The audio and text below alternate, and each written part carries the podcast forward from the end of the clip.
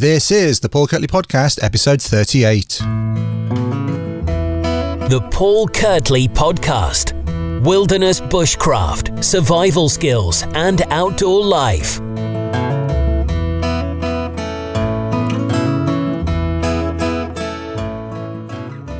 Days of the trip were winding down, and I kind of realized, like, just the, just being out there and being in this untouched country, there was no trails, it was trackless, and just brilliant, you know, mm. crazy crazy, you know, natural experiences. I've seen a lot of moose. Uh, like, you know, I think I've seen something like 16, 17 moose. I caught a bunch of brook trout.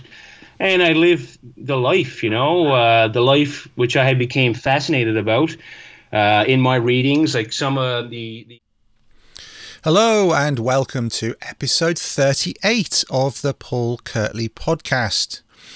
My guest today is Justin Barbour, also known as the Newfoundland Explorer, and you've just heard a tiny part of the conversation between Justin and me that comprises this podcast episode. In the conversation, we get into how Justin's wilderness adventures escalated from a night or two in the bush to much grander things, and at what point and why the Newfoundland Explorer name arrived. Should be noted that since then, Justin has had some big adventures in his native Newfoundland and Labrador, and we get right into the details within this podcast. But to start you off with some idea of what Justin's been up to, in the spring of 2017, Justin and his dog Saku set off on a traverse of Newfoundland. Starting on snowshoes and hauling a sled, Justin switched to backpacking and pack rafting once the conditions allowed. 68 days and 700 kilometres later, Justin and Saku had crossed the island of Newfoundland from west to east, beginning on the Gulf of St. Lawrence and ending up in Cape Broyle on the Atlantic Ocean. Justin has produced a series of videos on this trip, and these are definitely worth watching. I'll link to these and other relevant links in the show notes at paulkirtley.co.uk forward slash podcast 38. That's forward slash podcast 38 all one word, as it were. So check those out, links and photos. Justin described this journey across his homeland as a big challenge and an unforgettable blessing. And this duality of challenge versus being fortunate to experience these things comes out right across the conversation. Should be noted as well, while we're thinking about the wilderness of Newfoundland, it's considerably less densely populated even than Canada as a whole, which is in itself not particularly densely populated, and the interior of Newfoundland is largely remote wilderness. If that wasn't enough, in 2018, Justin took on an even bigger challenge, this time in Labrador, the mainland part of the province of Newfoundland and Labrador, Canada, of course. We discussed these wilderness journeys, the skills he needed, the lessons he learned, and much more. Plus, we touch on what's next for Justin and his faithful companion Saku. So, without further ado, please enjoy this conversation with Justin Barbour. Well, I am very glad to say hello to Justin Barbour, who is on the other side of the pond. How are you doing today, Justin? Doing great, Paul. Excellent. Sipping on a cup of tea, you know. cup of tea, excellent. Good man, good man. Yeah. What type of tea is it? It's Tetley tea. Excellent. Uh, excellent. Is there Tetley over your way? Oh yeah, absolutely. Oh, I wasn't sure. I am not sure if that's that's a worldwide brand, is it not? Yeah. yeah, I think I think it began in the UK, but it's nice to see it's you know. Sounds UK-ish, I guess. Yeah. Big Newfoundlanders enjoy their cup of Tetley tea. Good. I'm glad to hear it. So I'm, I'm, liking the place more already. If you like a good cup of tea, that's uh, we have lots in common. We have lots in common. So, Justin, um, we were talking a little bit before we started recording here about how we first kind of got to know about each other and I, I followed you on Instagram for some time and you know I've sort of seen snapshots and snippets of your exploits some of which have looked quite quite grueling at times in some stunning places as well. And we'll get into those trips. But I think what would be useful for listeners that don't know you is just to give a little bit of background about yourself. Um, you know, how you came to be adventuring in some pretty rugged places. What's what brought you to this? Hmm. Yeah, yeah. It's been a bit of a kind of come full circle type thing, I guess, with mm. me. Uh, you know, I'm I turned 31 now. To, tomorrow is my birthday, Paul. To be oh, honest with you, happy birthday so, uh, for tomorrow. You know, I've, I've been at this, you know, this adventure outdoor kind of stuff for the last half a dozen years. Uh, you know, a lot. I mean, you know, I've been into it before then. Uh, you know, I'm a teacher by trade. I don't know if you've seen that throughout any of my stuff. Absolutely. Uh, Absolutely. I have a degree, degree in physical education and uh, uh, and a minor in biology. So I've been teaching for a few years. I've had a few replacements, and uh, I was in Labrador teaching for a year. And more recently now, I've just been substituting because it's kind of flexible with some of the projects I've been working on. But uh, you know, I, I grew up outdoors. I spent my childhood uh, in a small community of probably only I don't know 400 people maybe, and uh, around half an hour, 40 minutes from a from a bigger city. So I spent my youth growing up outdoors. You know, I was always on adventures. You know, every day building little lean-tos and tree houses and cabins. I had a dozen of them. I had like a little community in the woods behind my house. and uh, you know, I'd be we'd play softball down to a field, and I'd be riding bikes and rigging up trailers uh, from old wagons on the back of my bike. You know, I was always just doing, you know, mixing it up, and I never ever had like a like a quad or nothing growing up. You know, uh, an ATV we'll call it, I guess. And uh, so I used to use my pedal bike and I go off roading in, in old wood trails and bogs up to my waist. And I just always kind of like being outdoors and doing things outside. But uh, you know, I played hockey. That was a that was a big thing for me for a long time, and I still love the game. And as you can probably tell through some of my pictures and videos, I've I suffered an injury, and uh, I, I lost two teeth there when I was around 21 playing junior hockey which I do have a denture and I wear that sometimes when I have to look professional, I guess. when you have to go to smart dinners. Outside of the woods, you know? yep.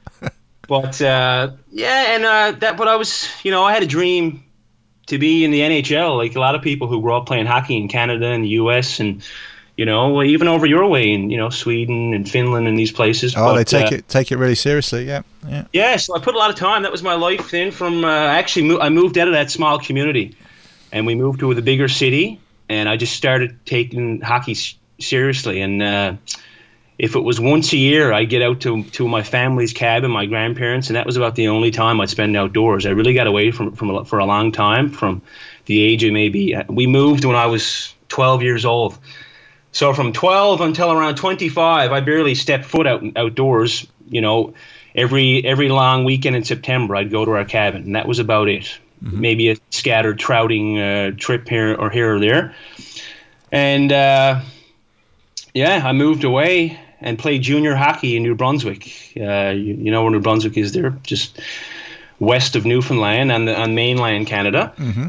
And uh, yeah, I played there, and uh, I was there for four years. And you know, uh, that's it's competitive junior hockey. It's you know, it's a few steps down below the NHL for sure. But you know, it was it was a path. And after my four years, I was 21, and uh, I was you know that was you're an overager then, so that that's your last year you can play junior. So I had a decision. I had a couple opportunities to go play in some universities, one in Ontario and one in Nova Scotia they would have gave me, you know, like uh, they would have paid a percentage of my tuition, like a sort of scholarship, sports scholarship yeah, type thing. Not a full ride or nothing like that, but a percentage. Mm-hmm. And you know, I had been I had been gone away from home for four years. I'd only come back in the summers. I had left in high school in, in grade twelve when I was seventeen. And uh, yeah, and I, I decided I wanted to come back and, and be with my friends and family and be back in Newfoundland. Mm-hmm. So I came back and I started playing in a senior league here on the island, which is a very competitive senior league. There's ex pros, uh, there's even a few ex NHLers who played in this league, and uh, you know we started. You know you have a few beer after the game, and I realized that my dream to go to the NHL was was over, right? Mm. And uh, you know, I've always been the type of person who who I'm a dreamer. I am, you know, and as, as cliche as it sounds, you know, I like having big goals and you know, you know, wanting to do things that most other people don't get to experience. I mean, a very small percentage of the people get to play in the National Hockey League. You know what I'm saying? Yep. And I just want to do, you know, I want to do things that are that are hard to do and, and you know big dreams that are almost that I don't even think are possible you know mm-hmm. so uh, in amongst this I I felt a void in my life I had applied for the university here in Newfoundland and I started taking the physical education degree and the second year in that program uh, I signed up for an outdoor education course and part of that course was to go on a canoeing trip I had never been in a canoe in my life. I was around, I was around 23 then, so around seven years ago, eight years ago. Never stepped foot in a canoe in my life. Didn't have, you know, I was before that. I, you know, I was like, why would I go in a canoe? Why would I want to paddle with my own arms? Why wouldn't I just get a motor? You know? Yeah. and going like uh, aluminum boat. well, there's a lot. Of, there's a lot of tin boats with motors in Canada. You're not alone. So. Well, that's what my grandfather used to have at the cabin when I was, you know, when I used to go there once a year or whatever. Uh, you know, and uh, anyway, so I did that course and we did some we learned some survival skills we got prepared to go for this trip with our class i think there was about 20 of us and we went in for two nights we were put in groups it was like three people per tent and we had to plan our own food and you know they gave us a general list the the, the prof of that course was actually ta loeffler have you ever heard of ta the name rings a bell yeah. she's from here she's had a couple attempts at everest three attempts right and uh, so she was kind of an inspiration for me. But mm-hmm. yeah, so I did that that overnighter. I came back, and boy, was the hook ever in deep from there.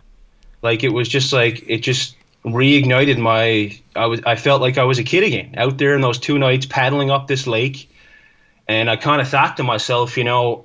You know what can I do with a canoe? I, you know, I, rem- I remembered my childhood and spending time outdoors, and even these, you know, even through uh, my youth when I used to go to the cabin, I'd go off and take the fishing rod and go off on my own, you know, for hours, and I'd come back for dinner, dinner or whatever. But uh, yeah, I always kind of enjoyed it. But after that, I was like, you know, how far can I go in a canoe? You know, what can I do? And I ended up buying one, and now I have four. so, uh, it's, it's, a common yeah. it's a common affliction. Yeah. Yeah. I've, so, I've, got I've got three, so yeah, it's uh, yeah, I get where you're coming from. So, yeah. so, I continued to play hockey and stuff when I went down and we did some out some winter courses in this phys ed degree. And then I went down and did my education degree after four years of phys ed. And in this time frame, I got myself into the internet, into you know just you know reading some of your stuff and uh, and other you know survivalists and bushcrafters and adventure people and you know I think Al Humphreys did a podcast for you and I kind of got into reading some of his stuff and uh, you know just people who were going on big trips and and doing this you know living this kind of adventurous life. Mm-hmm. And uh, watched a few documentaries, uh, you know, read some books, and I wanted to plan a, trip of my own. You know, I was at this point, I had never spent a night alone in the woods when I was, you know, I was 24, I think it was, and uh, yeah, I was gonna. I had gone out with my buddies a few nights here and there, and we did some group trips, and and then one evening, uh, I can't quite remember what happened, but we I had planned to go on a trip with two buddies of mine, uh, just outside St. John's, Newfoundland, the capital city of our province. Mm-hmm. And uh, we're just going to go in, take the canoe for a couple nights, and the weather kind of got not great, and uh, they didn't really want to go. So I went down my own for the night. My first time, you know, alone out there in the bush. Uh, you know, I wasn't far from civilization or nothing, a few kilometers, but I was I was out there nonetheless. You know, so I spent the night, and you know, I was nervous and this and that, and you know, you're listening for a twig crack here or there, and you know, there's quite a few coyotes around our area, and uh, yeah, just the whole aspect of spending the night out, and from there it snowballed, and you know. Uh, I went on a couple nights, and I went for three or four, and then uh, I went on a. I planned a 14 day, 120 kilometer canoe trip. Right. Um, that went across the Avalon Peninsula, which is the most eastern part of Newfoundland. Okay. So I basically w- planned it to go through a wilderness area. Uh, this wilderness area is around 1,200 square kilometers. So I planned to leave from one end and go straight through that. It was around 120k. I, I hiked, um, you know, half of it, and uh, there was an old dirt road that goes into the fringes of it. And there, the couple days before I left, me and my buddy brought my canoe in there, and uh, you know, he helped me stash it in the woods. And then, you know, a couple days later, I got dropped off at my starting point and sort of made my way towards the canoe and uh, picked that up and kept going. And it took me, it was 14, 15 days uh, on my own. I had no, of course, I have my dog Saku now, and I have mm-hmm. another a husky, and they weren't, they didn't exist at this point in time. Mm-hmm. Well, the husky did, but she was younger. But that was kind of my my girlfriend's dog, and she, you know, she was like, no, no, no, that dog's not going with you in there, kind of thing. she'll, she'll never come back, right? So, because uh, huskies are pretty wild, you know, they're off the leash and they see a moose, they could be gone, and you yeah. could be d- days waiting for them, you know. And uh, yeah, but I done that trip, and yeah, I mean, the the final days of the trip were winding down, and I kind of realized, like, just the, just being out there and being in this untouched country, there was no trails, it was trackless, and just brilliant, you know, mm. crazy crazy, you know, natural experiences. I've seen a lot of moose. Uh, like, you know, I think I've seen something like 16, 17 moose. I caught a bunch of brook trout. And I live the life, you know, uh, the life which I had became fascinated fascinated about uh, in my readings, like some of the the Aboriginal uh, indigenous people of Newfoundland, the Beothuk and the Mi'kmaq, and you know, out trapping on the land, and some of the trappers in Labrador, and uh, uh, yeah, the early European explorers who came over and explored our land, and I was reading a lot of that stuff, and I just kind of wanted, I admired that life, and mm-hmm. I done that trip, and that was it. Like I got back, I remember getting back after 14 days or 15 days or whatever it was, and yeah, of course, before I left, my mother was worried to death. Uh, they always are. They always they are. are. Right, and she's warmed up over time, of course, but uh, you know she trusts me a little more now. But uh, before that point, I had spent like you know three days was the longest I ever spent, not far from you know from anything. And this was far, and I had no cell service, so I only had a spot with me. Mm-hmm.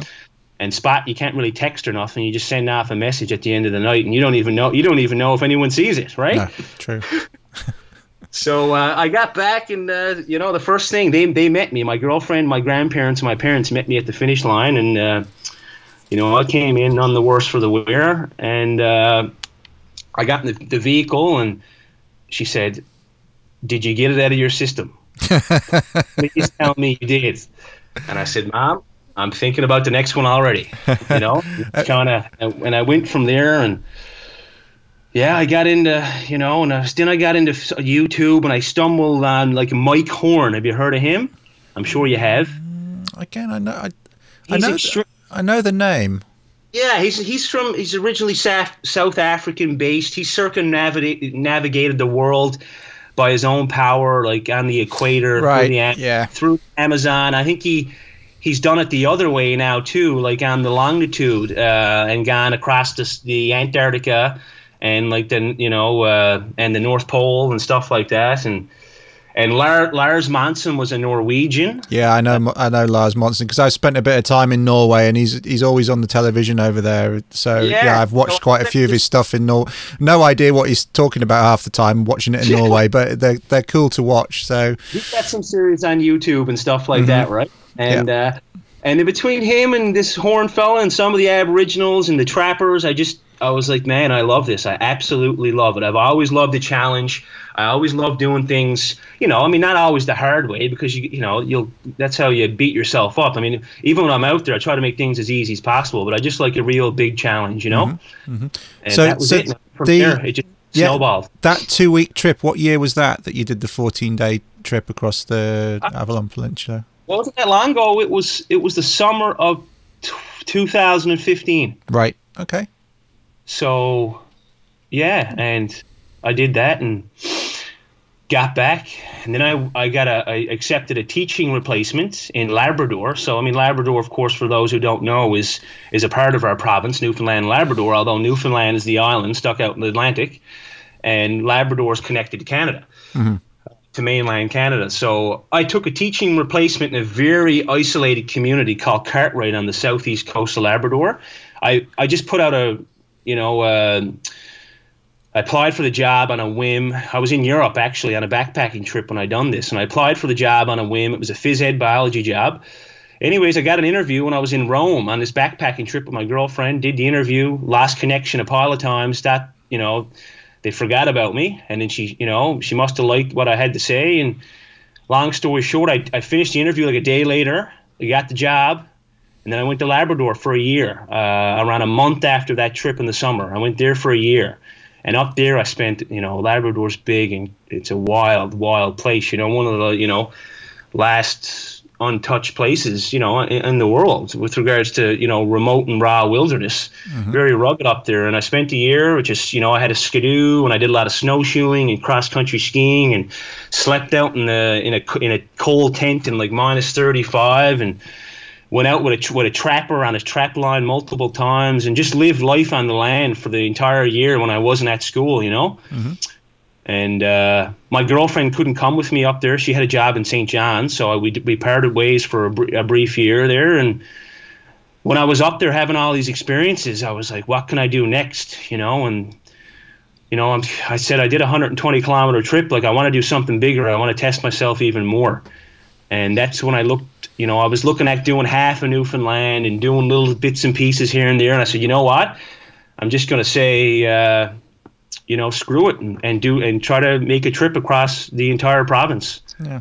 So, for, so mindset went there. So for people that, you know, I've I've looked at atlases and maps and and whatnot uh, of Canada a fair amount, but for people that aren't familiar with the the geography of Labrador and Newfoundland and how that fits together? And, and what and what's the terrain there like? Is it you know I, I know the answer to that but you know for, for the benefit of listeners so they can picture it in their minds what's it like? What was that terrain like that you were planning to cross in um, in that trip that you were envisaging? Uh, well you know uh, Newfoundland is is the boreal forest you know and uh, so there is a lot of forested areas but for those, Newfoundland Labrador has two nicknames. I don't know if you've heard of them.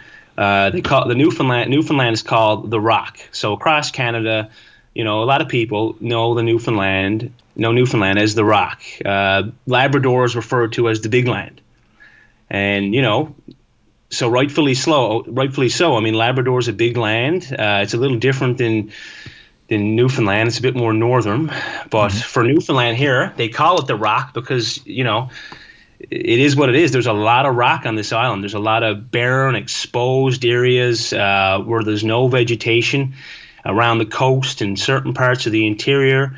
But there's also real forested, you know, sections of the island. Uh, some of some of the real heart of the island is extremely forested. Uh, there's a lot of marshlands and bogs and swamps, and uh, and then on the west coast of Newfoundland, there's uh, the northernmost section of the Appalachian mountain chain, which you know begins down in the you know the northeastern seaboard of the U.S. You know, I, I don't really know where it begins. It begins down there somewhere. All the way down in the um, all the way down in the Carolinas, isn't it? Down there somewhere. Yeah, somewhere like that. Yeah. I mean, a lot of people hike the Appalachian Trail, mm-hmm. yada yada. You know. And but you know when Newfoundland was connected to mainland Canada, you know way back in you know billions or millions of years ago, however long it was.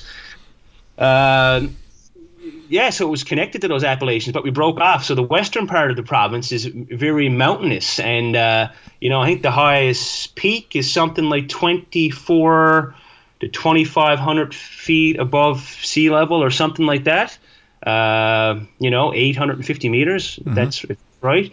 Yep. So there's a there's a vast you know it's a vast landscape here, a lot of different, and there's there's big massive lakes and there's there's big rivers, uh, you know, and and the same goes for Labrador. But of course, when you get to Labrador, you start working your way a little further north. So like the southern part of Labrador is much like Newfoundland, but when you get into the northern sections, you get into like sub subarctic tundra, and there's a lot of barrens and I've spent time up there where it's like you're on the moon. You know, there's mm. no trees for miles, and there's rocks. You know, laid by glaciers. They're spread out everywhere, like some big giant just had a you know a handful of rocks and flicked them everywhere. You know what I mean? and, and then you get you know real north in Labrador, and you're dealing with uh, you know the Torngat Mountains, which are you know legendary, and you know people come from all over the world to go to go see those. Mm-hmm. But uh, so our province covers a lot of land, and uh, you know it's vast, and you know there's not a lot of people who who live, and I don't know the stats. I think I left it on my most recent YouTube video, but I mean, it's like the population density of Newfoundland is something like. You said 1.5 versus 3.9. You seen that? Did you? Yeah, I read. I, you, I read stuff people send me. You know. Okay. yeah, but yeah, it was. Uh, you know, com- com- well, compared to Canada, there it's it's a big difference. So I think it's 1.4 people per square kilometer in Newfoundland, and compared to Canada, it's like four people per square kilometer. Mm-hmm. I mean, of course, the whole country has so much wilderness, but in our province, uh, you know, it's it's a lot of wilderness, you know, compared to, to people. You know, it's there's a lot of bush, so it's it's yep. easy to be uh, you know inspired by the outdoors here and want to go out and spend time. Mm-hmm. And a lot of from our province. I mean, their life is is lived outdoors. I mean, not so much in some of the you know St. John's, our capital city. People still enjoy. We have an East Coast Trail, which is a great trail in there. But you come out to some of the smaller uh, cities and, and towns in Newfoundland, and people they hit the dust on the weekend. Once Friday rolls around, for two or three days until Monday, they're gone to their cabins and mm-hmm. they're wood and they're ice fishing and they're moose hunting or caribou hunting or rabbit hunting, whatever it might be, coyote, black bear, and uh, yeah, they just it's uh, you know a lot of people here live a, a, a very you know uh, highly influenced life on the land. You know. Mm-hmm, mm-hmm. Now, I I read when you were envisaging this this trip from west to east across Newfoundland I read somewhere that you tried to recruit a couple of friends of yours, but in the end, nobody wanted to do it. Is that true?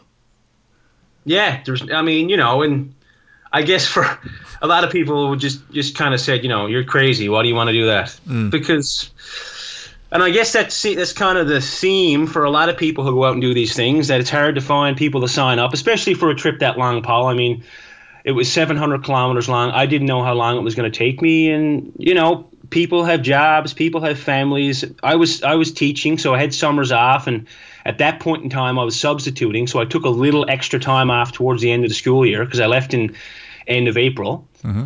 Uh, so yeah, I had ran, ran it by a couple of my you know good friends who I thought may have any interest at all, and uh, you know it was a quick no for you know for understandable reasons. So I'm the you know the type of person, and uh, I think you know everyone should should should live this way. Is that you know if you really want to do something, if you wait around for people to you know to join you or to help you do this thing or whatever it might be, you know you you might be 75 years old. Uh, sitting on the couch. Yeah, right. It's true. And it never happened because you waited for people to come help you or come do something with you. Yeah, it can sometimes be be more be more effort trying to corral a group of willing people than just doing it yourself. Yeah, completely. Yeah, and, and it was you know a lot of challenges on a trip like this, and you know. Uh, you know, I, I, was looking for people, and it was only a couple people I ran it by. People who I, who I knew could, you know, put a tent up and start a fire, and you know, someone who could catch fish or they can use a map and compass because you don't really want to take someone on a trip with you like this of that longevity who who is inexperienced because you get in the middle of nowhere and you know you can get in arguments and things can go south in a hurry, right? Absolutely. Yeah. So yeah, I ran it by a few people and after some declines, I just kept going on, you know, about my normal thing. But it doesn't sound to me like you ever really had much problem with thinking about doing it on your own anyway. You know, given how you'd kind of done the previous trip and you know you'd done your first overnighter on your own, you'd done your 14 day trip on your own. Kind of almost seemed like a natural progression to me. Yeah, and you know, and yeah, I wasn't waiting around too long for someone to say yes, kind of thing. No, and I'd like to, you know, I take pride in saying I don't mind being on my own and you know I'm fine with my own company and you know yourself when you're out there on the land I mean you don't got a whole lot of time to sit down on a log you know uh, especially when you're moving day in day out. I mean, you know, from cutting wood in the morning and you know cooking your food and making sure it doesn't tip over in the fire and taking down your tent and you know on that Newfoundland trip looking after Saku and you know then come the evening you know you're doing it all over again you're setting up camp you're cutting firewood because I like an open fire I mean I use fuel if I'm rushed or emergency or if it's pouring rain and you know it's just more convenient but I like the fire you know it's mm-hmm. it's one of the big things I enjoy when I'm out there to have a fire at nighttime and you know, and then it's go over the map and try to figure out, you know, where the heck I'm going tomorrow and how I'm going to get through there. Because I mean, I always have these routes roughed out, but nothing's for certain, you know. Mm-hmm. Some of the paddling, but you know, some of the portages and some of the stretches where I had to hike, I just kind of figured it out when I got there. You know, I did some research and asked questions and contacted people who were familiar with the area, but I was still in, in the dark for a lot of sections. But uh, you know, you're you're busy out there, and I don't you know I don't mind being on my own, and I have I, I think I have an active mind. I mean, I'm always thinking of ideas and things I want to do with my content, and I, I keep diaries when I'm out there, and so to me, I'd love to have people along. I'd love to have people experience it with me, and you know, that will probably happen. Uh, going out with a buddy of mine this weekend for two nights, actually in the in the canvas tent with the wood stove. Oh yeah, doing nice. Fishing that opens up this weekend. Try to try to secure a few meals, and uh, but yeah, so I don't mind don't mind doing it on my own at all. Mm-hmm, mm-hmm. That's that's Saku though, the dog. For those you know, we'll get into that anyways, I guess. But I took Saku with me on that Newfoundland trip. So you set you set off. What was it? Spring 17, 2017? You set you finally set off on that trip? Yeah, it was like late late April, uh, 2017. Mm-hmm. Which was a lot of people were rolling their eyes at that one too when they found out. Uh, Your mum included. Well, I mean that's that was yeah that was that was obvious. It's she was rolling them, but just you know because I had I was trying to get a, a grant because some of these long trips you know there's an expense uh, so I was trying to get a grant from Canadian Geographic, which I end up, or uh, the Royal Canadian Geographical Society, which is a branch under Canadian Geographic. Uh, they end up supporting me for my most recent trip I done la- the, this year past, but for this this original Newfoundland trip, I tried to get them, and uh, part of the thing was you had to create a Facebook page about your trip. So that's kind of where this Newfoundland Explorer thing came to, which is my Facebook page. Mm-hmm and uh, that's where they wanted you to have that to get an outreach. And I didn't end up getting the grant the first time around. Uh, but I posted some things about my trip on that page, and it kind of blew up. Uh, like the local news were interested, and I was like, you know, mind boggled about all the, you know, people that were actually interested in this, and kind of humbled and everything else. Mm-hmm. But uh, and this was before this was before you set off, or this was before I left for right. this new expedition. Yeah, and uh, it was you know probably a few months before. And then, then I was leaving in this, as I was saying, uh, you know, I was leaving in the spring of the year. So a lot of people rolling rolling their eyes at this one. Uh, you know, was, there was still snow, but it was that sticky transition season. I guess you don't you don't get much snow in London, or very rarely, do you? No, I mean even the past couple of years in Scotland, the the snow yeah. hasn't been brilliant. But yeah, I know what you mean by that sort of that spring snow, yeah. it, where it's where it's transformed and it's very crystalline. I, I know exactly what you mean. Yeah, and it's getting soft, and the weather's getting warm, and even snowshoes are useless. And uh, so I kind of got myself uh, into that situation later in the trip. I started and. Uh, you know, it was winter conditions. But a lot of people were saying, why are you going to do it then? Why don't you just wait till the summer? Well, you know, there was a reason. And, you know, it was a reason that was important. And, you know, it's something that happens to a lot of us. And uh, we just have to do it. And it's a wedding. Mm. Well, I had uh, my girlfriend, her her sister, a wedding was planned uh, for just after I planned to do this trip, they they had their wedding in early July. Mm-hmm. So it's like the seventh of July. So I I had this trip in my mind, and you know what it's like then? Like it's in there. Like I got to get it out of my system. If not, I'll be just kicking myself. So I just my original plan was to leave the the end of May, but when this wedding popped into the schedule, I said, you know what? I'm just going to push it ahead a month earlier. Mm-hmm. And uh, I started off on the west coast of Newfoundland, and there was no snow. It was spring. But of course, I had to cross over those mountains we were talking about earlier. Mm-hmm. so then I got into full flight of winter, and uh, and then spring came, and I mucked around on some you know some sloppy snow conditions. But then everything cleared up, and I was paddling my raft. So, and that was an inflatable raft. That's what I took with me uh, on that trip. You know. So I've I've watched the. So you also filmed on that trip, and you you you just putting that as we record this, you're putting that onto your YouTube channel. So I've watched the first uh, of. I think you said you expect to make six um, episodes, if if that's right. So I've yeah. just watched the first episode of that um, in the last few days, and I've got the second one to watch. And so you started off with a sled and, and snowshoes. Did you have so for, for listeners? Did you have everything with you at the beginning? Did you have the pack raft and everything with you, or did you stash things along the way like you did on previous trip with your canoe? How did you organize the logistics on this one? Yeah, I had uh, I had three resupplies on the 700 kilometer route. Uh, I, I mean, I wouldn't unless I relied on the land, which I, you know, I I was when I left, there was hunting season or fishing fishing season wasn't opened, mm-hmm. and if and on that trip, I mean, I couldn't hunt the entire trip. It was during the summer. I could only fish. Fishing opened up after around, uh, I think something around probably 20 odd days into my trip. But so, you know, I couldn't rely on that. And that's something I'd like to do in the future. I mean, uh, once I become more experienced. But I did have resupplies and my first resupply was after 100 kilometers. Mm-hmm. So that's where I had my raft left because I was going through the mountains, uh, you know, with a sled, a rubber, a rubber dinghy wasn't gonna really be useful. I could have used it as a slide, I guess. Yeah. Some of the hills. so uh, you know, I left that at my first resupply, and I left some extra food and just a bit of clothing, but not not too much, just a couple couple items. Uh, most of it I took with me from the beginning. Mm-hmm. Yeah, but uh, you know, I was because it was a late winter that year. Winter lingered around a bit longer than than normal, uh, a few weeks longer than normal actually. Mm-hmm.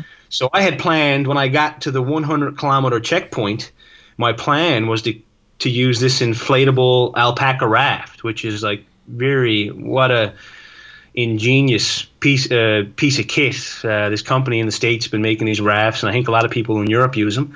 They do, but it's it's only like six pounds. Mm-hmm. So I had planned on using that after my hundred kilometer checkpoint because I thought by then all the lakes would be unthawed and I could just take the waterways, which I would have taken for you know. Uh, you know, the pretty much the bulk of the remainder of the trip. I had a few spots where I had to hike here and there, but uh, no, no, no that didn't go as planned. I got to my first resupply after 100 kilometers, and everything was still froze solid.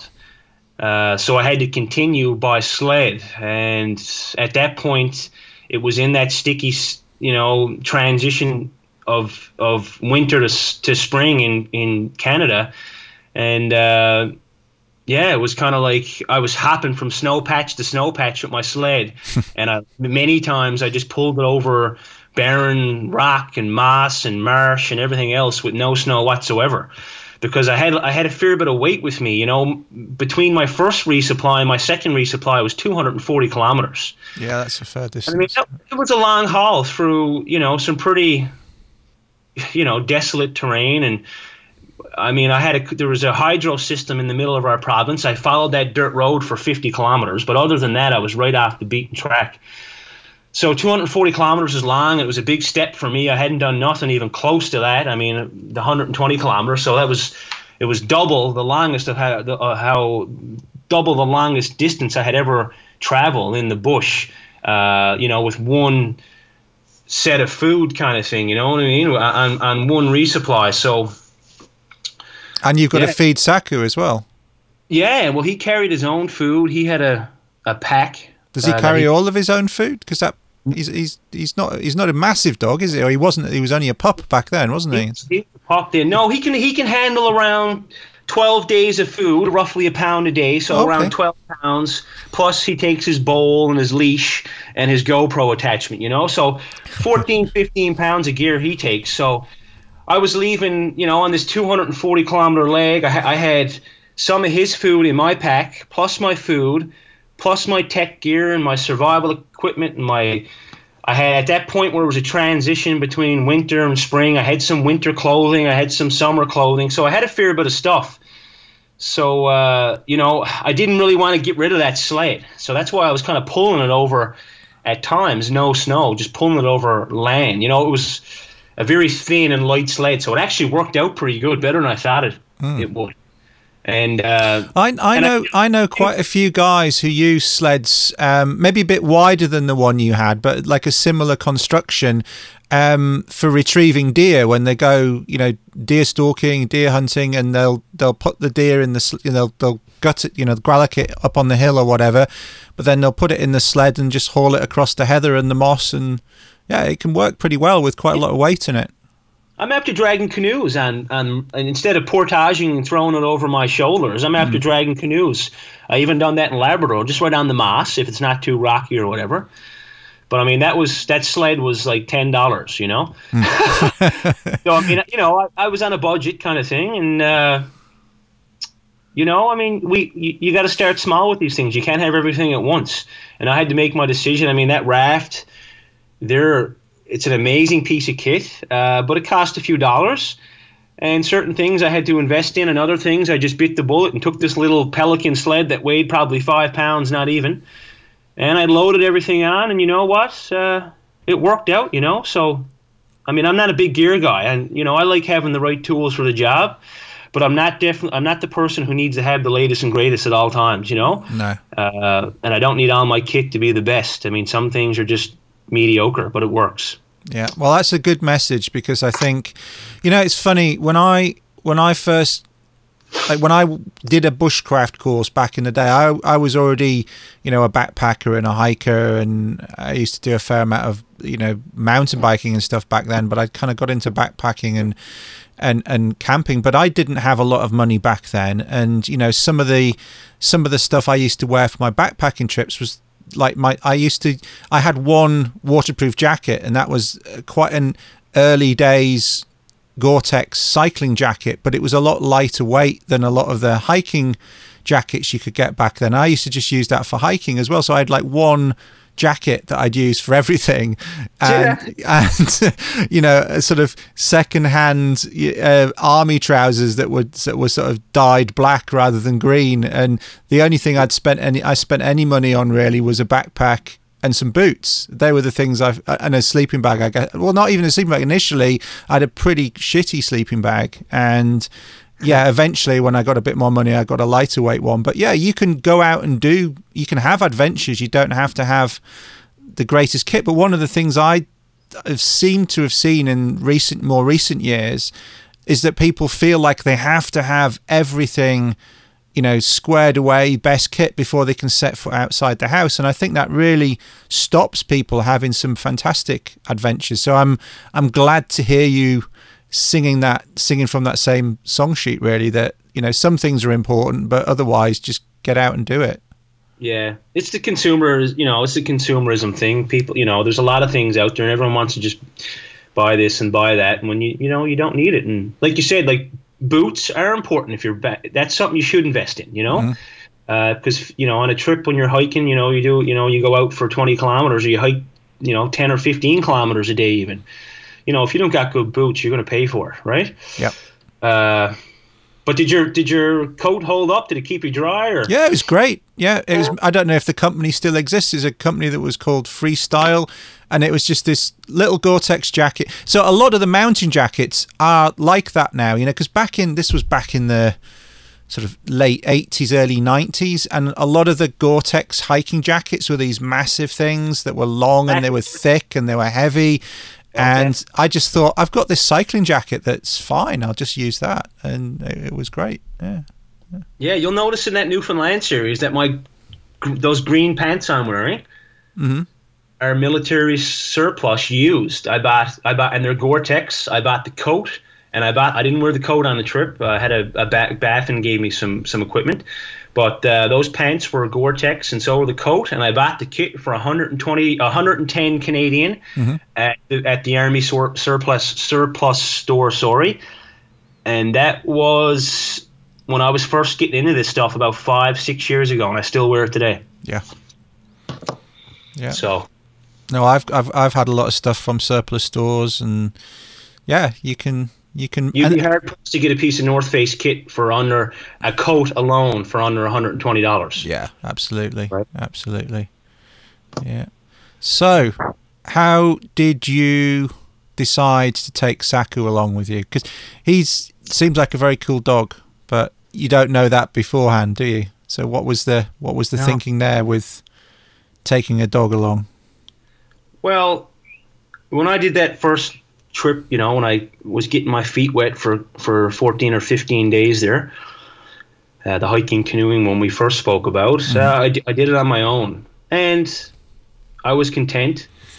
But to go out for, you know, I had estimated that this Newfoundland trip would take me roughly 70 days, and that was just based on a couple things I'd done before. And I, you know, the simple way I looked at it is if I can get 10 kilometers a day, 700 kilometers, I'll be there in 70 days. You know what I mean? That, that's So it's a long, that's a long time.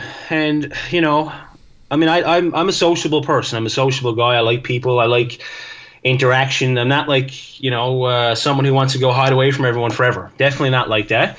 Because I'm sure some people may think when they see people do stuff like this, like, you know, what do they just hate people? Like, they're the most anti-social people in the world. yeah. But no, it's not. I mean, I just enjoy being out there. But I, I, I decided that I've I always wanted to have a dog growing up, and you know, my parents enjoyed animals, but they just you know, dogs are messy, and I they knew I wasn't going to look after it, and I was the one who wanted it. So it never happened. And once I moved out on my own, and yeah, I, I always wanted to get one, and I thought about doing these trips, and I said, you know what, this is the perfect time to, to take man's best friend along with me. They're they're the perfect companion. Uh, you know, they're they're comforting at the, the end of the day. Uh, you know, they're entertaining. They're protection. He's like a little alarm system around camp. You know, uh, um, we never had no issues, but there's times where he heard things and boom, he's up barking right away. Yeah. He, he'll if anything came near the tent, he'd know long before me. And you know, he's you know contagious energy. He he provides too. I mean, if I'm moving someday, he's always 15 or 20 kilometers ahead of me. I, I generally have him off the leash because I you know it's just hard to ha- walk a dog for 700 kilometers. Or I mean, I did a lot of paddling. I did a lot of paddling too, but regardless, hard to walk him and. Uh, yeah, I just kind of, you know, I see him moving, and he's he's giving her, you know, going full flight, and I'm kind of feeling lethargic, and I'm like, you know what? If Saku can go, I can too. so all these factors, and yeah, I started looking for an outdoor dog. Like I said, we have a second dog who's uh, she's a husky. She's a rescue dog from Labrador. But uh, you know, if I was leaving my girlfriend for you know two and a half months she didn't want to be left alone without a dog, so she certainly, again, wasn't letting me take the husky. No. I started looking on Kijiji, which is, I don't know, Fred, if there's any list, I don't know what you have equivalent over there, but for people in the States, it's the same as Craigslist. Mm-hmm. And I looked for dogs, and I seen this dog called a Cape Shore Water Dog, which is bred here in Newfoundland. It's a hardy breed. It's it's a dog meant to be in the woods, in the outdoors what they're specifically bred for here in Newfoundland. And I'll mention too, it's it's a mixture of a a black lab, a Chesapeake, and a Portuguese water dog. So it's a, a bit of a mix in there. And uh, but what they use them for, most specifically here in Newfoundland, is uh, in the ocean. Believe it or not, on the in the Atlantic Ocean, in December, January, and February retrieving sea ducks. So, like eider ducks and turrs, which are two types of birds that frequent the coastlines here in Newfoundland. So, these dogs are thrown off the cliffs, not thrown, they go on their own will into the Atlantic Ocean. There could be crazy swells. But if there's a bird out there, they go and they get it and they bring it in. And, and you know, for people who don't know, I mean, right now outside it's minus 12 here in where I'm in central Newfoundland. So there's dogs that today were probably on the coast on in certain parts of Newfoundland chasing after birds, whether they jumped off the cliffs or cliffs or jumped from the boat that the fishermen or the hunters were using, and they go into the, the, the frigid Atlantic Ocean in uh, in in midwinter to retrieve ducks, and a lot of them use them on the land uh, just for companions. So I knew it was a hardy breed, and it was the first dog I came across on Kijiji. It was like it was meant to be. So I, I wrote the people, and uh, that was in like end August. This is the year, the, the August before I left on my, you know, the year before I left on this Newfoundland trip. You know, roughly eight months before, and uh, you know, a few weeks later we had him, and that was it. I took a lot of time to train him and and whatnot, and you know, I just I, I said if I'm doing this, no better companion to take than a dog. If I can't find a human, you know, I'm gonna take a dog. And you know what? I mean, he's living the he's living the dog's dream. You know, for an active dog, anyways. I mean, I know like something like a like a Chihuahua, or you know, It'd be hell on Do it. earth for a chihuahua, Like- wouldn't it? Yeah. like working dogs, like you know, uh, like huskies and and dogs like Saku and you know Bernese Mountain dogs and these type of dogs are you know this is, they're meant to be out there. They They're need- not, they need They're to- not meant to be on the couch all day and you come home and walk them for thirty minutes. I mean, since I've done these trips with Saku now, I mean, I can't tire him out. If I if I bring him for an hour walk, sometimes in the evening we take both our dogs for a walk. I like to get him off the leash as much as possible, like on the weekends and stuff. But if we take him for a walk, I bring Saku back after an hour, and he's just getting warmed up. You Yeah, know, it's like where's where's the rest? Where's the rest? exactly. So I felt like you know, I did the right thing by getting him, and yeah, and the, and the breeders, the breeders were like over the moon that I was doing this with him, and you know, bringing recognition to their you know their breeding operation and mm-hmm. and just giving that dog a good life and a life that a lot of dogs that that they have down there you know they still live good lives but not what they're meant to do. I mean geez you know dogs are big dogs big active dogs like that are supposed to be out on the move not restrained you know and He seems very good from the from what I've seen of him in the videos. He's he seems very good natured. yeah he's real he's a good boy Yeah, he listens well and and he's, he's quiet. He's quite quiet as well most of the time.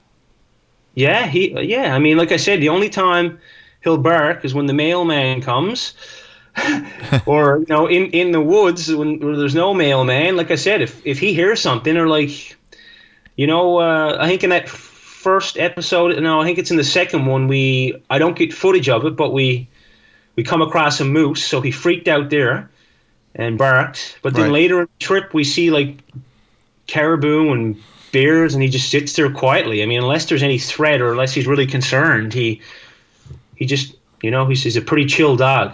So, but uh, so you- so you're you're putting this stuff out on your YouTube channel now.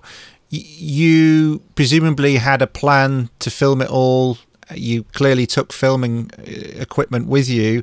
Um, did you have any sort of idea?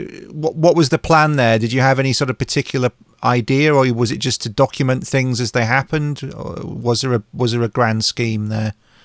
Yeah, I wanted to make some sort of film or documentary. That was the that was the plan. Uh, you know, because I love it, and I think we all should. And, and you know, you know how it is this day and age now. I mean, especially the newer the newer generation, uh, it's becoming a lost, you know, lost skills. In terms of get, in terms of getting outdoors, you mean? Yeah, just appreciating it, getting out there, spending time, you know, uh, respecting it. So I, I had done, I had messed around with just going out and taking pictures, and you know, I that trip that I done for 14 days, my first one ever. I, I filmed that one and put it on YouTube. Mm-hmm. That's that's there on my channel, and that was my first ever go, I guess, at doing that, filming a trip, and I had footage from that trip, and I was kind of, you know, when you put yourself out online, you're sometimes you're a little bit nervous, and you know, you don't know what people are going to think, and you know, yada yada, and so I had kept that on the back burner for a year. That series, that my original one, hmm. and I put it out on YouTube a year later after you know him and Han over it for a while, and it got you know people really enjoyed it, and I just said, you know what, I'm going to do it again, and uh, I, I did one when I was in Labrador teaching uh, the canoeing trip, and that one's on YouTube. And then, of course, I came home and planned the Newfoundland trip, and uh, I done a couple small one night trips before I left across Newfoundland. I put those on YouTube, just going over some tips and skills, and just bringing people along for a night. And yeah, I had it. My whole plan was to, to film this trip and get as much footage as I could while also moving forward because that becomes a challenge. You, you just can't sit down every 10 minutes and take footage because if not, I'd still be out there. yeah, I was going to ask you about that because it is a, it is hard filming while you're actually trying to cover some ground. Yeah, I just, I, in my mind, I try to get like you know five or ten minutes per day. Mm-hmm. That's how I look at it. You know what I mean? And uh, generally, I got much more than that. But uh, you know, most of it, it was around camp or if I, you know, on the move, if I was in a sticky situation or seeing wildlife, or, or if I was fishing. Uh, I don't have a whole lot of night stuff in there, and uh, you know, like around the fire at night time, I had a little bit of it, but by then I'm I'm gassed. You know what I mean? Yeah. And I, you know, there's a little bit of homework. I mean, like I said, go over the route, do some map planning, or recording what happened in the day, or just you know, do what I, you know, what I came out there for, and sit by the fire and enjoy the the silence of, of the bush, you know, and the freedom and everything else, right? Mm-hmm. So, but I try to get as much as I can. Yeah, well, I like I say, I watched the first episode, and it, I think it gives a good representation, or at least it seems to give a good representation of, of what you did in that in that first stage. So, so yeah, I'm looking forward to seeing the rest of them, and um, yeah, I'm sure other people are too. It's funny, somebody messaged me on um, on Facebook uh, the other day. I, I have a couple of online courses, and we've got private Facebook groups for each each of them. And um, one of the guys on the on one of the online courses messaged the group and said, "Oh, by the way, is anybody else watching Justin Barbour's YouTube stuff? And and I said well funnily enough I've just been talking to Justin and he's going to be on my podcast. And they were quite excited about that. So there you go. It's a small world. Are they from over uh, your way? Uh, one of them was at least, yeah, yeah, yeah, oh, yeah. Well, it's good to hear. I guess. It's not as boring as I thought it was. No, not at all, not at all. Yeah, yeah. So that that trip, you had, um, you know, you had to push it forwards a, a month. You had a late winter. You had that spring snow. You had to use a sled longer than you thought. Um, eventually, presumably, you got into your your raft your Alpacka. How yeah. did how did Saku find that? He was good. I, we did some practice trips uh, uh-huh. the, the, fall before. Me and him, we went on a four night little adventure in back into the this this wilderness area that I went down my first ever long trip. So we spent some time, and, I, and he was only four months old, and he was very mm. young, just over the age where I mean, you got to wait three months before he gets his shots and stuff before you can take him out of the house, you know. Yeah, yeah. But uh, I didn't see nothing wrong with it. I don't know if you ever watched the documentary Happy People. Yes. Yes, and they take their huskies out when they're pups, and they take them out on the land. And anyway, so I said, you know what? If they can do it, why can't I do it with Saku? Take him out early and really get his feet wet. And you know, I had him kept him warm, and you know, uh, I waited for him. We moved at a very slow pace, but I got him used to it. So by the time we got on a Newfoundland trip, uh, he was he was generally fine with getting in the raft. I mean, sometimes I had to give him a little tug to get in there. Uh, but when once he got in there and he was snug, he spent seventy five percent of the time paddling asleep. right. so he's fairly relaxed then on the water. Yeah. yeah. Well, you know, it's a tight squeeze in that raft. You know, it's only probably six feet long. Yeah. Inflated, and once he gets in there, I think if he wanted to get out, he couldn't anyways because he was stuck in there between my legs, you know. but uh, he enjoyed it, and every now and then, you know, he'd reach over and have a little, you know, a bit of water or something like that, and yeah, he was he he really really enjoyed it. Oh, that's and, uh, cool. Uh, that's cool. I, I, have some friends who you know have canoe dogs, as it were, and sometimes sometimes yeah. they they take to it really easily, and other times it takes takes them a while to get used to it and to settle down into it. So I'm glad he. Yeah. Glad he seemed to in, to enjoy it. So, in, in terms of that 2017 trip, what would you say were some of the big lessons for you? Because that's, you know, by your own admission, that's, you know, quite a big jump, isn't it, from doing a 14 day trip to doing a 70 day trip? And what, what did you take away from that in terms of learnings? Uh, you know, weeks leading up to that, I didn't really sleep a whole lot. You know, mm. I was kind of throwing myself out there in a very hostile environment, and you know, I had satellite phones, and you know, majority of the trip I was at a cell Reach and, and everything else. so I was nervous about it, you know. And when I left, and my my girlfriend left me in the west coast, she drove me, you know, 800 kilometers across our province on the highway to get me there. Mm-hmm. Uh, and when I when she left me, man, I was, you know, I was shaking. You know, I was. I was throwing myself out there, but I think that's important too to jump off. And you know, if, if you're not, in my opinion, if you're not nervous, if you're not, if you don't have that you know that tight knot in your stomach well you're not doing something big enough you're not taking a big you know and i don't mean in a risk sense i just mean you know uh, challenge. Not, maybe the challenge is not big enough mm-hmm. you know exactly, exactly. and uh, so uh, you know i didn't I, I believed in myself and i, I was I'm, I'm in very good shape I, you know i like to look after my physical fitness and I felt I was mentally strong enough, but I didn't really realize until I got going how demanding it, it was. And uh, yeah, one of the biggest things I guess was I realized that you know we can all, and I mean I, I'm sure this is cliche too, and a lot of people say this who do these trips, but you know we we can all handle a hell of a lot more than we think we can, right? Mm-hmm. Not only physically, but but mentally, and you know we can. You know, it's just about putting your mind to it and doing something. Whether it's crossing Newfoundland or it's starting up a, you know, a business uh, you know, selling lemonade or, you know, but, you know, something a little bigger than that. But, you know, setting up any type of business is the same thing. And we always have our doubts in ourselves. And we don't think we're capable. We don't think we can organize it and make things happen. But, you know, we can. And, you know, in, in that case, I mean, I also realize that we can handle a hell of a lot more physically as well. Not only the mental aspect, but, uh, you know, just, you know how it is, Paul. I mean, it's only been the last 10,000 years, roughly, that humans have been stationary. Yeah. Right? I mean, it's been, uh, there was some sort of agricultural revolution. I mean, the other 2.5 million years, we were nomadic. We were on the move, you know? Uh, day by day, following good hunting grounds, or you know, or fishing, or wherever you could forage the best food, and people moved, so things didn't get exhausted resources. But you know, and I, and I realized after getting back that, I, that it's the greatest I ever felt was out there moving every day. Like I never felt better in my entire life. Mm-hmm. I never got sick once. I never felt ill, although I lost 20 odd pounds.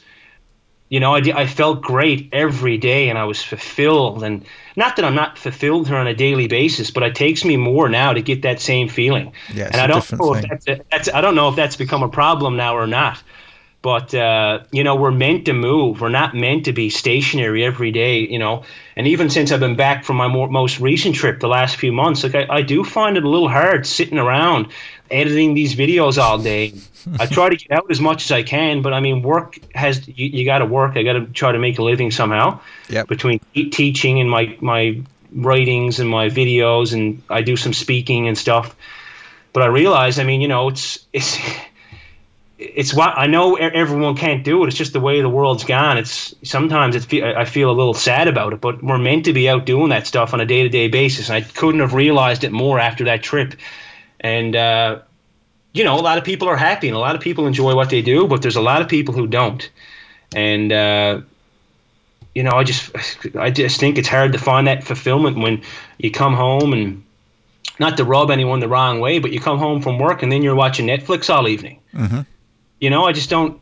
You know, when I people there can't there's some sort of fulfillment from that. You know, I'm not a big TV watcher, anyways. I don't knock people who do. I watch YouTube more than TV, but yeah, uh, same here. Yeah. You know, it's you know, I just we can only.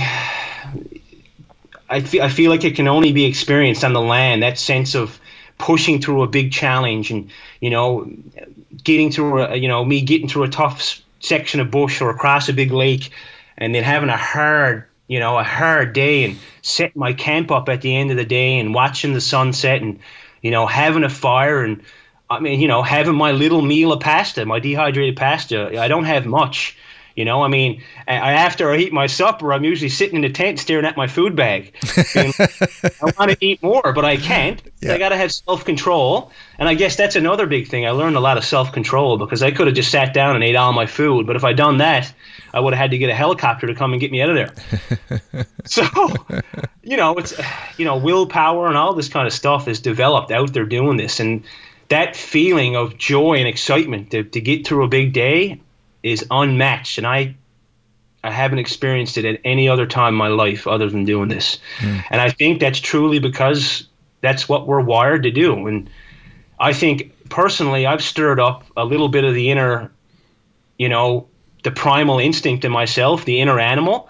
And I don't know if, if I could ever go much longer without going on these trips, you know, like I need to be, I need to have something else to look forward to now because, you know, it's, is what we're designed to do. And I know it's not for everyone. And I know that, not everyone can just strike off and do that because I don't know what would happen to the world.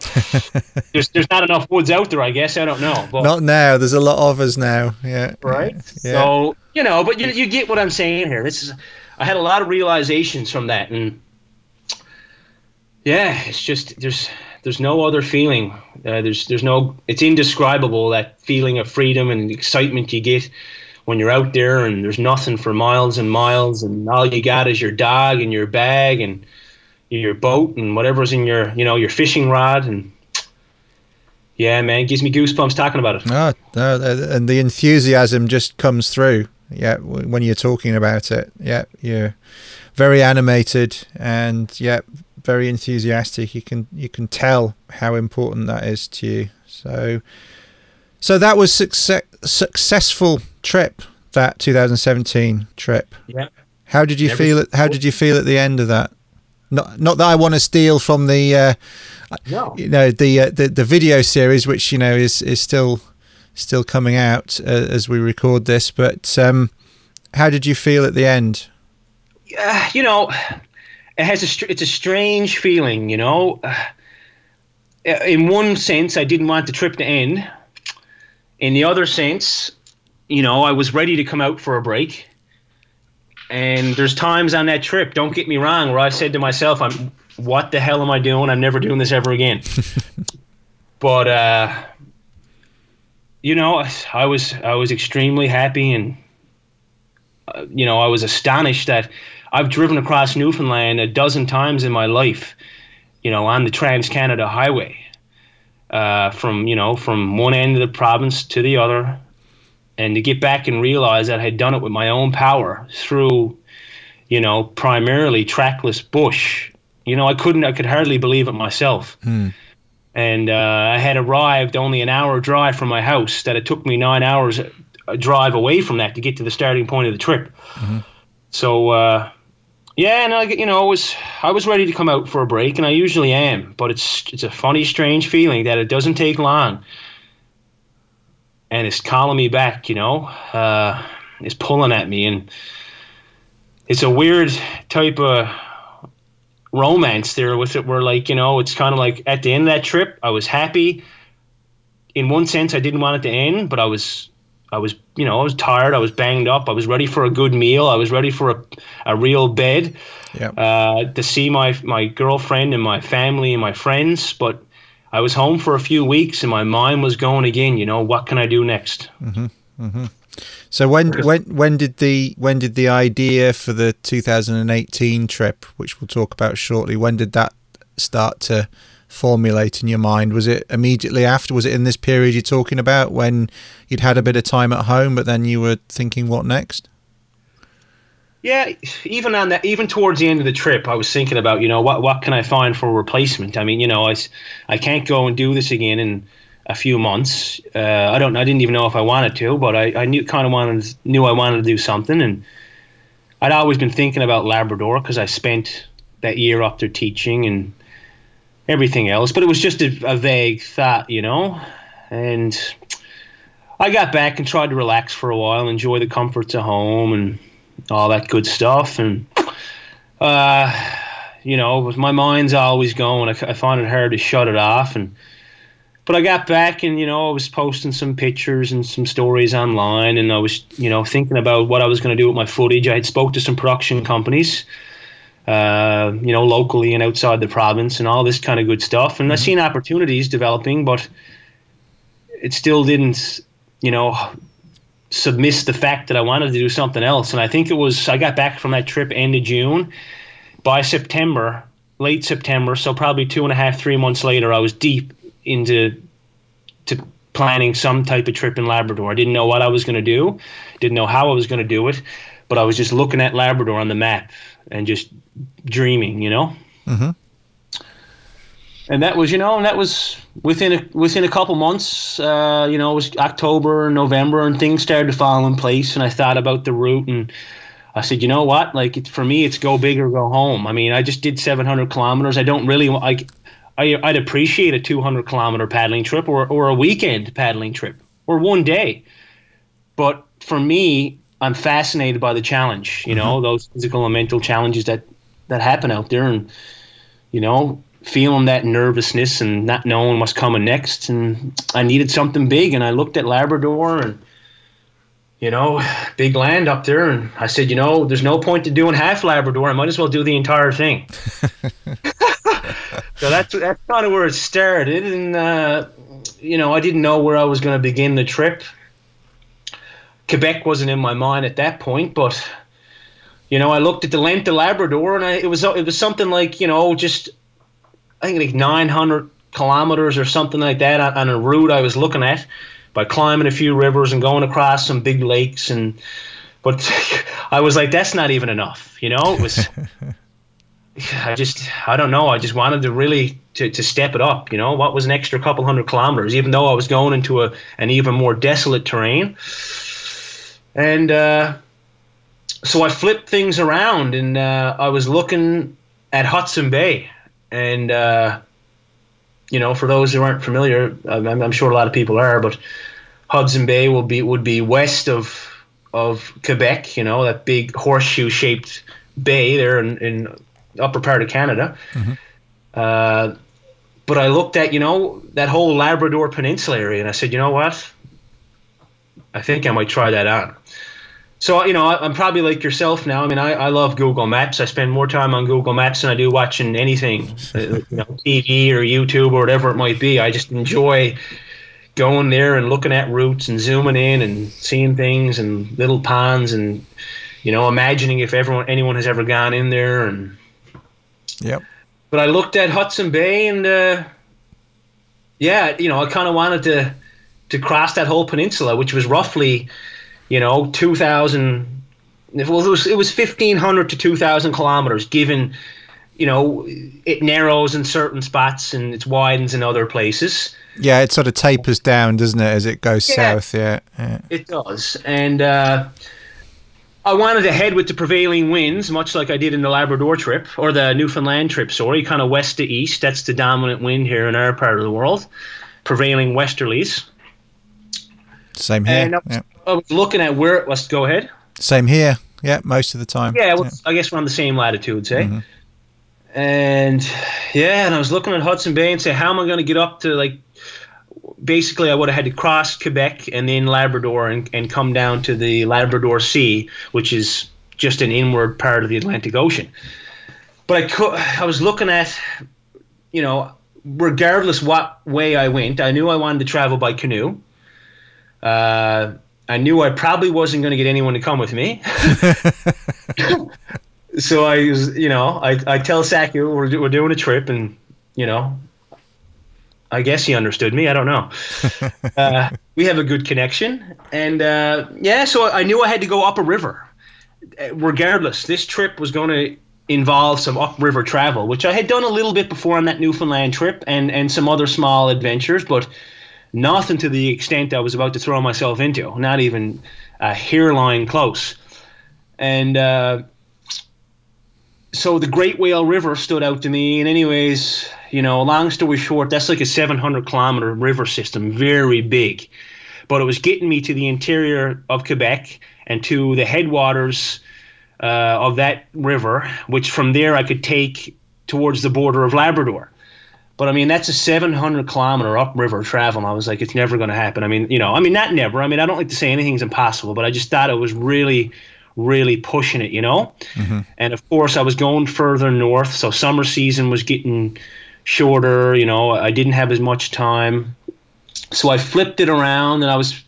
I was fascinated by, you know, the trappers in Labrador, and one of the big things people from the coast of Labrador to trap, you know, back in the, you know, the 1800s, early 1900s, uh, they would have to get to the height of land. Uh, I don't know if you're familiar with that. Uh, so Labrador in the interior is like a big plateau, and everything kind of runs to the ocean. Uh, you know, runs to the Atlantic Ocean to, on the east. On the north, it runs to Ungava Bay, and on the south, it runs to St. Lawrence, to the Gulf of St. Lawrence. Mm-hmm. But on the Atla- on the Atlantic Ocean side, uh, you know, in order to get to the interior of Labrador, you have to climb to the height of land, just like these trappers had to do to go in and get on their trap lines. And it's a big climb. Uh, it's something like you know you climb two thousand feet above sea level in uh, in only like hundred and seventy odd kilometers. So you're climbing quick, and all these rivers are steep and full of rapids. And anyway, so I I felt like that was a good idea. and uh, well, it's shorter than 700, isn't it? It's like, well, yeah. so you know what? I'm going to cross the whole peninsula. That was my plan through the waterways with the canoe. The, the raft would have been too small to carry sufficient rations, mm-hmm. unless I was going extremely lightweight and relying more on the land. And uh, which I wasn't ready for, you know. I mean, I do rely on fish and birds and stuff, but I mean, probably 80% of my food, or a little more than that, is rations I take with me. Yep. And uh, yeah, so I wanted to to experience what those old trappers did, and I wanted to climb to the height of the land. And I hadn't found much information on, on anyone who had done it solo. Not that I'm, you know, I'm out there to be the first to do this or first to do that, but I knew it was a rare occurrence, and I like just like going back to my love of getting to the NHL and doing things very few people ever get to do. I kind of wanted to, to, to transfer that to this trip and climb climb this particular river that I couldn't find any information on. So that also seemed like a good idea. and what's the what was the name of this particular river? It was called the Red Wine River. Red Wine so, River. Okay. Yeah, like did you read the book The Lure of the Labrador Wild? You must have. You know what? I haven't. No, no. What? Have you heard of it? Um, you know, I'm ashamed to say I probably haven't. Well, but I have now, and I'm just I'm writing. Mark it down. I am. Yeah. The, the lure of the Labrador wilds. Uh, anyways, that kind of got me fired up about this area too. They were a couple guys from the states. Long story short, they went up in Labrador in the early 1900s on a canoe trip that went wrong. And I don't want to ruin the book for you or anyone else. but uh, they left from the same place I left from, North West River. But uh, you know, they took a different route than I did. There's a couple rivers you can take to the height of land in this particular area, and the the the indigenous people, the Innu, uh, of that area would leave, and they would take another river called the Naskapi. But this Red Wine River was, for some strange reason, I guess it was a bit of a different route, a bit longer, probably a bit more challenging. No one really ever used to use it that much. Uh, they'd always take this Naskapi, this bigger. I've, I've heard of the Naskapi, yeah, yeah. Well, since that, since the time of the trappers and and whatnot, uh, I mean, of course, the the headwaters of Naskapi is the Smallwood Reservoir. So it's man-made. You know, it, it was originally a, a lake, but now it's just a big system that runs down to the to the coast of Labrador in a different section that generates a bunch of hydroelectric power. But that changed the makeup of the Naskapi. So it's a lot more shallow than it used to be. So it's not the same river as, as the Innu would have traveled and some of the trappers and stuff. So it looked to be more difficult with longer portages. So uh, a bush pilot told me that the Red Wine River has a natural flow of water still because its headwaters are not the Smallwood Reservoir, which is the case for the Naskapi. Mm-hmm. And he said, You'll probably have a little more water there for a canoe. He said, I don't know if anyone's ever done it, but he said, I fly over it a lot. And he said, There's the portages don't look too long. There's a lot of eskers. Uh, you know, and eskers are just a, a big ridge of deposited sand and sediment that's left by glaciers. Mm-hmm. But typically, not a whole lot of bush grows on these eskers. So it's it's thinned out wood. So he said a lot of portages go over those, so you're not bushwhacking on your portages. You know, he was he was half accurate about that. but uh, anyway, so I just went with that, and uh, from there, you know, I had a route in mind, so I just went to the logistics of planning the trip, and I put a request into the Royal Canadian Geographical Society. So you know, Canadian Geographic sponsored this expedition, which was a big honor for me and to represent, you know, our province and myself and yeah, and I just started putting things together. So it was actually, a, a, you know, the trip was over double the length of my first one, and I planned it in half the time. Hmm. Uh, but yeah, so that was. So the plan was up up the Red Wine River to the height of land, and then and then where? Yeah, up to the Red Wine, and that brought me to the height of land. Yeah. Then it brings you actually a little bit above the height of land. So then I had to take a very small, rocky system that was in this subarctic type tundra barren, and oh, it was it was a grind. So I had to take that system. Like I didn't paddle; it was all dragging down this rocky spot and doing some portages. I took that to Smallwood Reservoir, which is the biggest body of water in our province. Uh, I do believe the second largest reservoir in the world by surface area. Mm.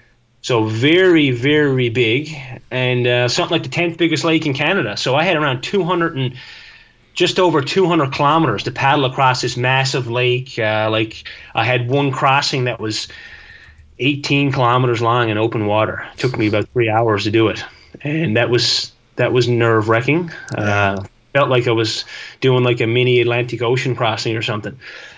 And yeah, from there I went into another system, and then I started having uh, I started to climb another river called the McPhadyen. That got me to the border of Quebec, and then it was supposed to be all downhill from there. Mm-hmm. But uh, in the fall of the year, in, in, in especially in Labrador, uh, and, and I left for this trip in around it was the 25th of July, so it was late in the year. Again, you know, I had some commitments and, and whatnot. So, but you know, again, when I get something in my mind, I just want to do it, and regardless, you know, of what the outcome might be or what challenges are along the way. uh, anyways, I got to the border of Quebec. I made it. It was around 900 kilometers, and uh, as I said, in the fall in Labrador, winds are brutal you know, and, and winter could, could touch down at any moment. And when I was on that big lake, that Smallwood Reservoir, for a couple hundred kilometers, uh, I had planned for it to maybe take seven, ten days with good paddling, maybe a little longer. And it ended up taking me like, you know, 15 or 16, and I got wind windbounded a lot. I had, on the entire trip, I was windbounded for like 28 days of the 83. Wow. And I predicted maybe 15, 16. Mm. So I ended up losing time, and uh, I got to another reservoir in Quebec, and that was where I was supposed to take the great whale down to the Hudson Bay. So I was still going to use the great whale. Uh, and by the time I got to Caniapiscau Reservoir, which is the largest body of water in Quebec, winter was striking hard. I mean, I woke up in the middle of August with, with water in my kettle frozen solid. Mm. My boots frozen solid, and so winter did come on quick. It ended up being the quickest, the, the, the earliest onset of onset of winter that I was told by locals in around 25 years. So all of a sudden, it was like overnight.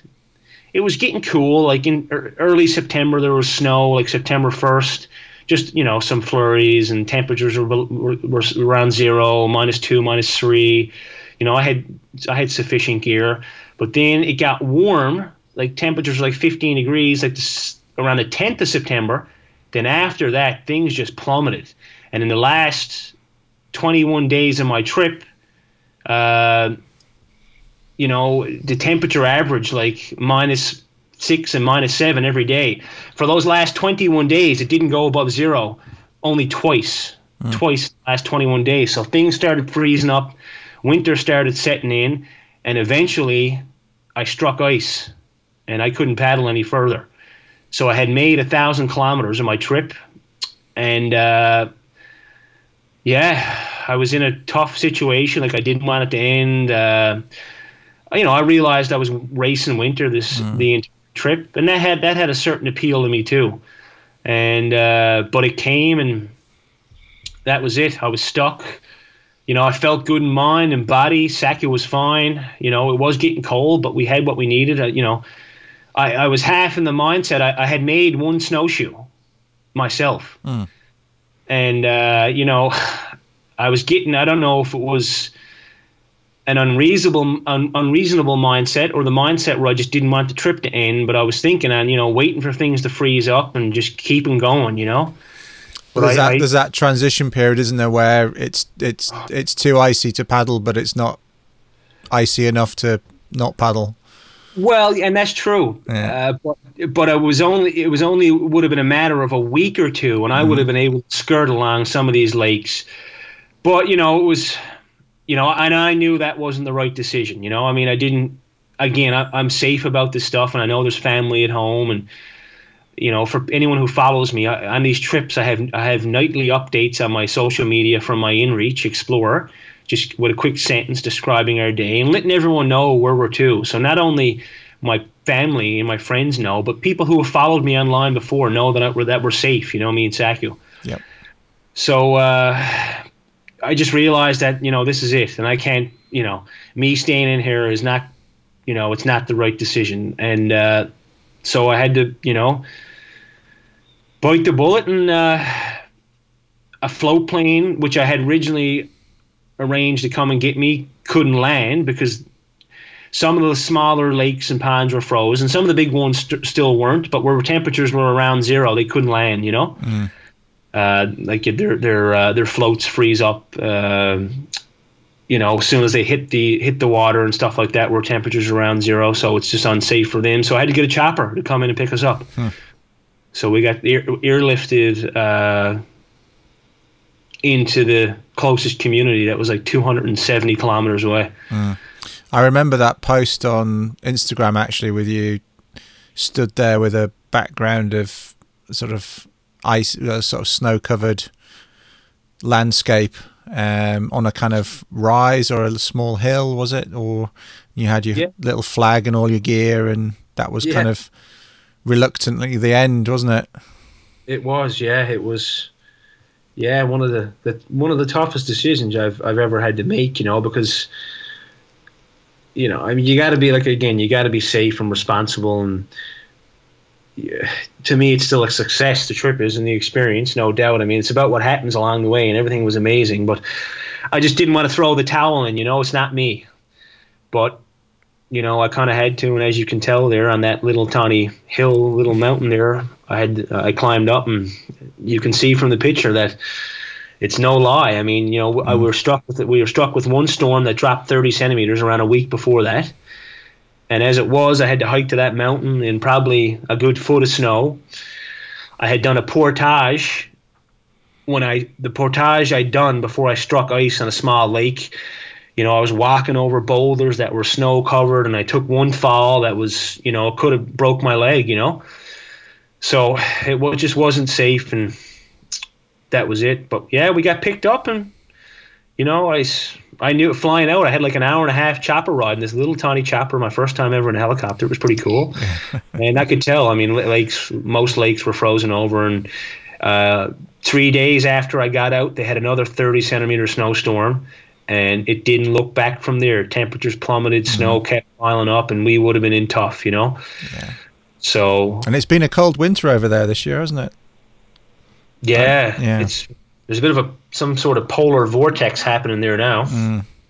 I think we're only getting the the side of it, but like you know, Labrador and Quebec and Ontario are, and like the prairies are getting hit real yeah. bad. Yeah, I've got friends in northern Ontario, and it's it's been really cold there. So. Yeah.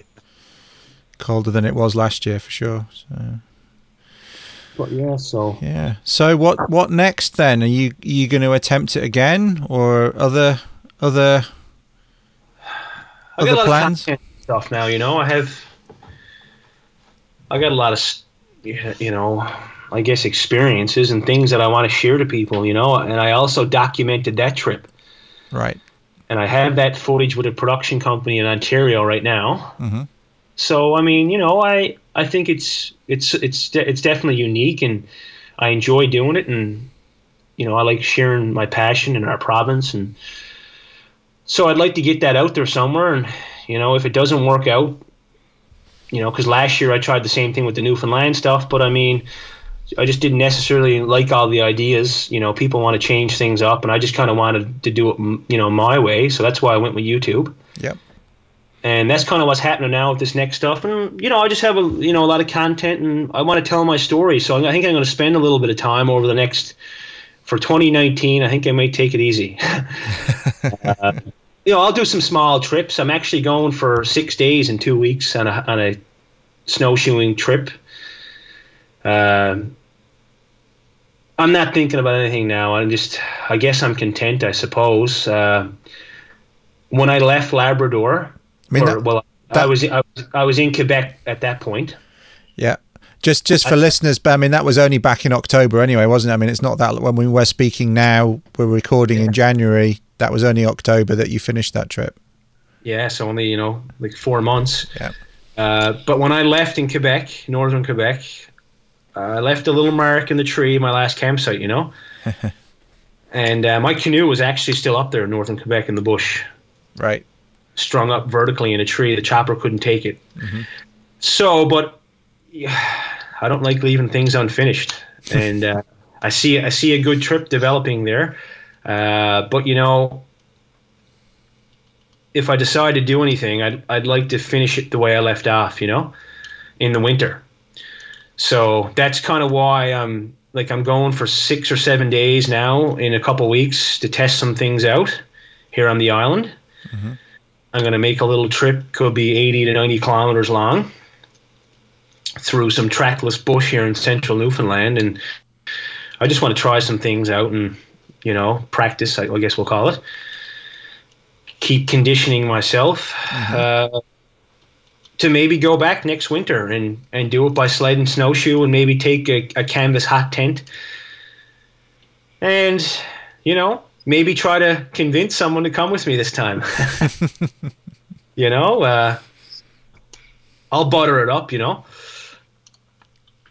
So, but yeah, Sounds good.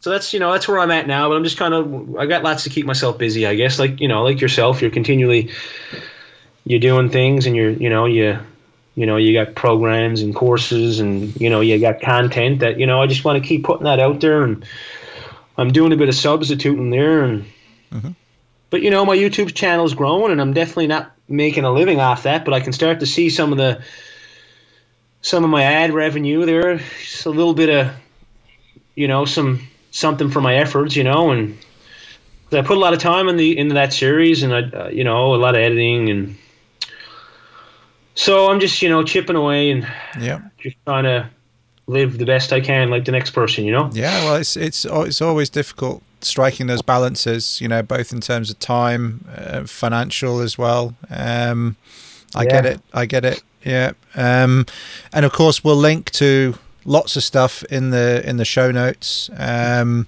but what's your YouTube channel for people to find it? I mean, I'll link to it anyway. But um, if you want to Yeah, let it's- people, it's just Justin Barbour. Mm Mhm. I didn't really go any like some people say just well that's like my Facebook page. I mean, I tried to change that to Justin Barbour, but I also had a lot of followers and I didn't want to like to lose that base or lose a percentage, you know what I mean? no, I do. And I had it I had it like in as Newfoundland Explorer, which I, I enjoy the little brand there. Like I mean it's I think everyone from our province is a Newfoundland Explorer, and that's the way I like to look at it. Uh, but I wanted to switch it to my name, and Facebook wouldn't let me. so uh, just because they said my name had nothing to do with the outdoor content, I don't know. Anyway, so I kept that that way. But I went with YouTube. I just went with my name, Justin Barbour, and that's where all the all the videos are, and this Newfoundland series, and you know, God knows. I mean, maybe in a couple months, the Labrador one might start going up there, right? Yep. Which I think I've I done an an even better job documenting. I got I got better with the video camera, with sound, and just telling the story, and a much different landscape up there. Well, So it's a skill in itself, isn't it? The the storytelling and the filming, and it, it, it is a skill in itself. It is, yeah. You know, it's you know the lead up and the the bulk of it, and the, you know, you know, describing how it all worked out. You know, and that's why in this series, I think a lot of times, and I don't, I enjoy putting the voiceovers in there. I think they're effective, and I think they're a great way to fill the gaps. But sometimes I use the voiceovers because I didn't get enough of a situation. You know what I mean? I do. Yeah, I've been in. I've been in that same situation myself, where you wish you'd got more footage, or you just didn't have the camera on, or you didn't think to record yeah. something at the time. Yeah, yeah. But if you got a bit of B-roll and you manage to get a snippet of the situation, yeah, you can use a voiceover to to kind of fill in the gaps. But you know, with the with the Labrador one, I think I done a better job there. And but it's like anything else, man. You keep doing something, you're gonna improve, I guess. I mean, it's just got to keep doing it, you know. Uh, and filming was, I was all self-taught, you know. Mm-hmm. I never ever took courses. I, you know, I watched a few YouTube videos, but you know, you just got to get out there and do things, and that's the only way you're gonna improve. Absolutely. Anything, yeah. you know, you know how it is. Yeah, and I think as long as you reflect on what you've done a little bit, and you know you think about what what the lessons were, and you learn from those lessons, then then you do improve. If you keep doing the same thing badly repeatedly, then you don't improve. But That's I think, but as long as you reflect on what what was important, what worked, what didn't, what are the lessons, how can we do things differently next time that maybe tweak that or improve them, then yeah, you keep on getting better, and you don't get those prompts to get better unless you go out and do the stuff in the first place. You can't you can't sort of theorize about how you make something better without the baseline experience to start off with that you then build on. And I think that's something that a lot of people forget about that you can't get good, you can't go from zero to hero by watching other people's experience. Ultimately, you've got to go out and do it for yourself. You do. You know, you, you gotta, you just gotta start, you know? Start and you know, and be consistent, I suppose, and make mistakes and, and take a few chances, you know, because, I mean, if you're not taking a few chances, I mean, you know, with regards to putting something out there, or you know, like I said when I started the YouTube, and I didn't want to put a video out there, but I just done it and realized people like it, you know. But it's it's just taking chances and trying things and messing up and receiving feedback and you know, using the feedback that's constructive, not the, the trolls that out there. There's plenty there. There's a lot of unhappy. You're right. There are a lot of unhappy people out there. Um, yeah, and it's so, often expressed in YouTube comments. yeah, no doubt. But uh, yeah, you just got to get out there and keep doing it. And I mean, that's all I can say for anything like that. Just yeah. just put put the time in and yeah, and oh. you mentioned you mentioned Al Humphreys. I mean, he he's he's been a big proponent of doing just little adventures, just getting out, and he you know his term of micro adventures is you know the big trips are great, but you know if you can get out for a weekend or a you know a short trip, you get good experience from that. And I always encourage people, you know, whatever they can do to get out, even if it's just an overnight or a couple of nights out, you, you still get some rich experiences from doing those things as well yeah, great, absolutely great idea he had there with that, yeah. and and I think and I and sometimes you know. because uh, people may think, I mean, I'm not out to prove anything when I do this. I mean, to go these long distances, I just do it because I like to do it. I love mm. it, right? Yeah. And you know, I'm sure some people might get that impression, like you know, he thinks he can go across Newfoundland. You know, I, I can do that too, or why does he want to do that? You know what I mean? And but I, I, try to plug in on my pages as much as possible but it, that it doesn't have to be 83 days or 70 days.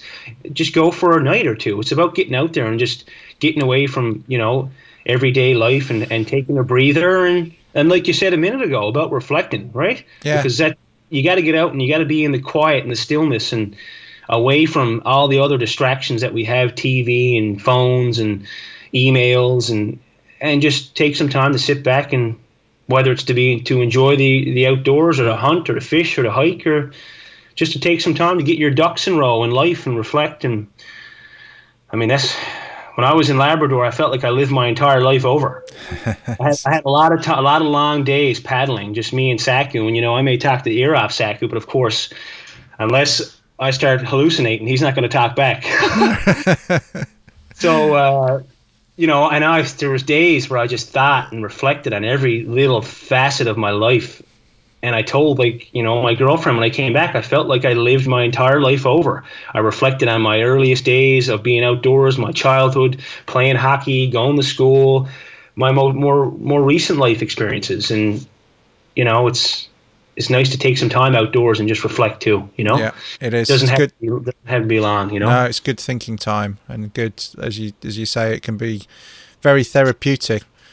I, I've done that. You know, I've I've done hikes where I'm hiking along all day, sort of pretty much talking to myself and discussing things. And yeah, anybody watching would probably think you were mad, but it's it's it, it's very useful time, definitely. Mm. absolutely. Yeah, yeah. See, And you're going on a trek soon, or you went on one for a week in the mountains, or was that? I thought I seen a picture on your page a little while ago, you, or maybe from a couple of years ago. You went for a, a few days solo in. Yeah, that was. I, I think I was post. I, I post.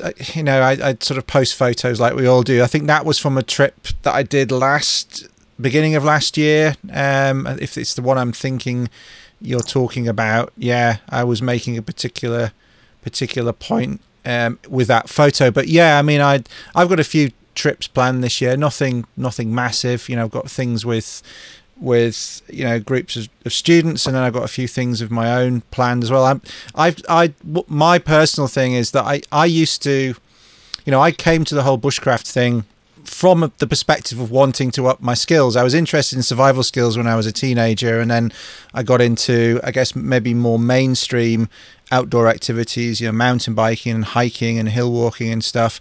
But then I was as I was doing bigger sort of backpacking trips and often on my own and I just felt like I wanted some more skills and that's how I came around to the bushcraft stuff. But it was always from the perspective of wanting them you know for for journeys. And what I've realized latterly is that I'm doing a lot of teaching of the skills but not doing a lot of I'm doing journeys with customers but I'm not Mhm. really doing a lot of journeys for myself anymore because I've just kind of run out of time. And so one of the things I'm trying to do more of now is just do do journeys for myself.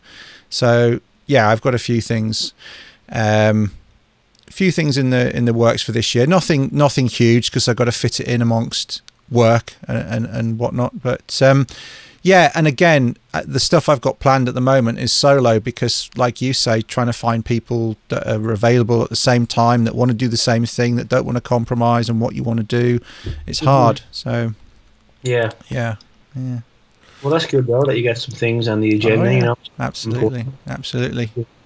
Yeah, you got to take that time for yourself as well. You know, I think for for me, you know, if you know, as somebody who, you know, teaches people outside a lot and guides people outside, you just end up giving a lot, which is great. But you need that time for yourself as well. Doing, Yeah. yeah, yeah, Well, that's that's why you started doing it in the first place, right? exactly. Yeah, And uh, you know, that's I'm sure I'll have those times in life. You know, as as, as the days go on, where Yeah. I, I can't do it as much as I, you know, because you know whether I'm because I'm home making videos, you know. But uh, Well, Yeah, if you well- want if you want to get a message out there, it's a great way of doing it these days. You know, we've got this fantastic opportunity that we never had before.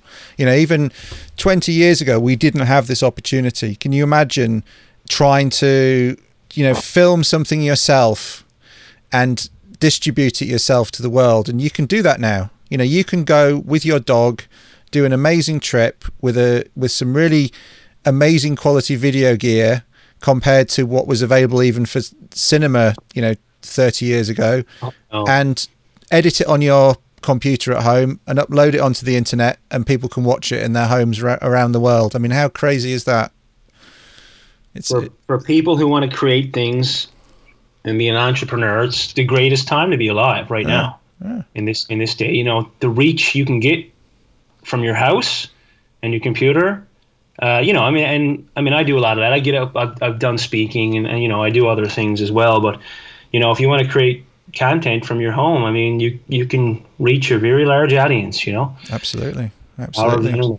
very interesting for sure. Mm. But to inspire people to get out, you know, just going back to what we were saying before, if you've, you know, the same with the gear. I mean, there's a lot of things that stop people getting out. People think they have to have all the right gear. They they think they have to have done 27 training courses in canoe skills, or you know, and it and it, it's an impediment. And I think you know one of the cool things is you going out and doing a big trip is that it inspires people. They might they might not want to do 70 days or you know 80 days or what have you but they think well if that guy you spent like all this time where you didn't really go outdoors and then you kind of reconnected with it and then within a relatively short period of time you were doing increasingly big trips. That's quite inspirational for people that think okay well actually I can go out and do things. Okay I might not want to do 700 kilometers but if I want to go and do a week or two weeks yeah I can do that. And I don't need all the best gear in the world. And I think that's that's enabling for people. So the fact that we can get that message out there YouTube and podcasts and things it's, it's fantastic. It's really good. Yeah absolutely man. But, you know there's a lot of bar- barriers out there. I guess, like say, people don't think they have the best gear or or the best skills, or you know, it's you learn by doing. I mean, you know, you got to be safe again, but just go out and do things, yeah. and you'll and figure it out. And it's the best way. You know, it's like when I was taking my education degree at the university here, and we had to go and do all these courses in school. I didn't really learn how to be an effective teacher until I went out and, and went on a work term, you know, mm-hmm. and but it relates to anything else. You know, you just gotta, you know, you can take courses and they're good to have some stuff. I mean, I have like a wilderness first aid and and I done those canoeing courses in my physical education degree, but I mean, majority of this has been self taught and you know, reading books and the internet and. But I mean, it's I've, it's only been, and sometimes I forget that I've only been really serious at this stuff for like five years of my life, mm-hmm. and I feel like I've, you know, I've done a lot. I became a little bit obsessed, Paul. Uh, I have that type of personality. I get kind of hooked and addicted to, you know, like you know, good things, of course. Yeah. I'm not talking about, but uh, you know, I just, I, you know, I really enjoy it. But yeah, it's just about getting out there and doing it, and you can start with mm. with not much. You can start pretty simply and just go out and experience it and work your way up and push your limits and bit by bit. Yeah baby steps, you know. Yeah. And when you when you're teaching kids in school, are they aware of some of the stuff you've done? Do you share that with them? Yeah. Oh, yeah. Over the last couple years now, uh, you know, I've always when I've uh, I've been around, uh, like I was on a replacement last year for four months, a teaching replacement. A teacher had got injured. Uh, that was the last four months of the school year last year, and uh, they were all over. Like they, I, uh, I, you know, I go in and I'm not a big person. I don't really want to be talking about myself. You know what I mean? Uh, you know, I do want to insp- encourage them and, and whatnot. I mean, I may I, I may ask them the question who goes outdoors you know who likes to go out and hunt or fish or mm. start fires or build shelters and then from there i mean i may spin off things i've done and a lot of them have found out though through over the last couple years what i've been at you know mm-hmm. but uh, yeah i mean I encourage them to get out and but I mean in Newfoundland, especially in the community I am now in central Newfoundland, it's you know, it's a big outdoor based community and and they get out a lot. They do, yeah, you know. That's good. But there's still there's still you know, it's that generation. There's still a lot who don't. And uh, that's definitely a target audience, right? Yeah. But uh, yeah, you know, I've done I've, I've done presentations at schools. Uh, I actually have one now in in March in St. John's. Spoke at some schools, and I imagine once, uh, you know, as we, I have these couple of books coming out there next in the summer, and uh, the the Saku's book, which was. I guess I, you'd call me a co-author. I didn't write anything. I, I gave the information. Tell me about the books. What's going on with the books? Well, uh, so I've I've written one on the Newfoundland expedition, the 68 day trip. Mm-hmm. I just kept a diary, and you know, I got back and what a, what no better way to relive the trip but sit down and think about it as you type what happened. I mean, I don't, and I had never written anything significant before because I didn't really enjoy it, you know. Mm-hmm. Other, other than some blog posts, and I mean, there was one es- essay I wrote in, in university on obesity, and I found that kind of interesting because, you know, I'm of, of course I'm a, I'm an active person, and uh, and the effects of obesity. Anyways, that was interesting. But other than that, there was nothing I really enjoyed. So I got back and started writing about this Newfoundland trip. And next thing you know, I had a manuscript and through the jigs and the reels. I don't know if you know what that means. A saying we say here. You know, through the thick and thin. Mm-hmm. I uh, I contacted a, a publisher, and uh, yeah, it was actually the so that book's getting published, the one I wrote on the trip, which is going to go behind the scenes and, and tell more about what's not shown in that video. And it's going to be some uh, some gear lists and talking about some of the equipment and some of the situations we got ourselves in, and you know more of my thoughts of how I felt and you know how I thought Saku felt. And there's some Newfoundland history in there. Mm-hmm. But uh, a, a, local author approached me and she said, "I seen a side story developing, maybe a children's book about your dog." And uh, so she's the one who got me in contact with the publisher, who who right away was interested, and we signed a deal. And uh, so I have mine coming out this July, and it's going to be a, they're going to be released on the same time at the same time. Mm-hmm. And Saku's is going to be called like Saku's Great Adventure or Saku the Explorer, or it's tentative. But uh, that's going to be a children's book. So I'd like to, once that comes out next fall, I'd like to get out and make a, a, a tour around the schools of our province, the uh, the primary elementary, you know, the K to six kind of thing, mm-hmm. you know, and share my experiences some more. And that book's going to have a lot of facts on the land. It's not only going to be talking about our experiences with like illustrations of me and Saku, you know, and it's it's it's it's written from Saku's point of view, right? Mm-hmm. And uh, but it's going to have a lot of facts on the geography of Newfoundland, the history on some of the Aboriginal peoples, and so it's going to be very educational too. Mm-hmm. And uh, you know, I'm big, I'm big on that, and you can tell in my videos. I mean, I like to squeak in some facts whenever I can, whether it be on the wildlife or the landscape or. Yep. Yeah, so that's mm. two two books on the go, right? so you're fairly you've got you got enough to keep you occupied then. Yeah, you know, I you... do, right? I already started writing one for the Labrador trip, you know, in my spare time, picking yeah. away. Yeah. Yeah. Yeah. Yeah. So I can't I, I can't stop. I'm like, you know, I, I feel like you're probably the same way. Yeah, uh, it's it's kind of a compulsion to uh, yeah, and there's never. I mean, I, for me, the issue is I'd never seem to have enough. I've got more ideas than I've got time for. And same. Yeah, it's it's kind there of frustrating. A friend of my father, I spoke with him last year, and he told me probably one of the most useful pieces of advice that I've heard in a while with regard to just you know achieving a goal in life and, and moving forward. But he said the most important thing you can do is focus on just a couple things. Because it's I want to do a bit, I want to write, I want to have a few pictures, I want to have videos and this and that. I want to speak, but like you like you said, Justine, you only got so much time.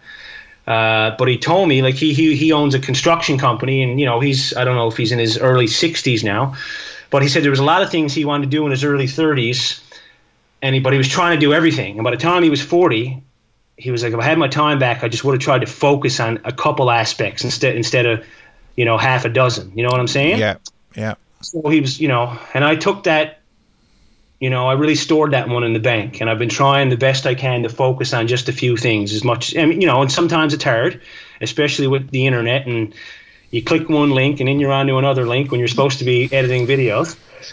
well, uh, yeah, I mean, many of the websites that uh, you know are popular on the internet that we spend time on, they've had hundreds of millions, if not billions, of dollars spent on optimizing how good they are at distracting us and keeping us on them. And yeah, they're they're they're optimized to steal our time. A lot of these sites, for sure.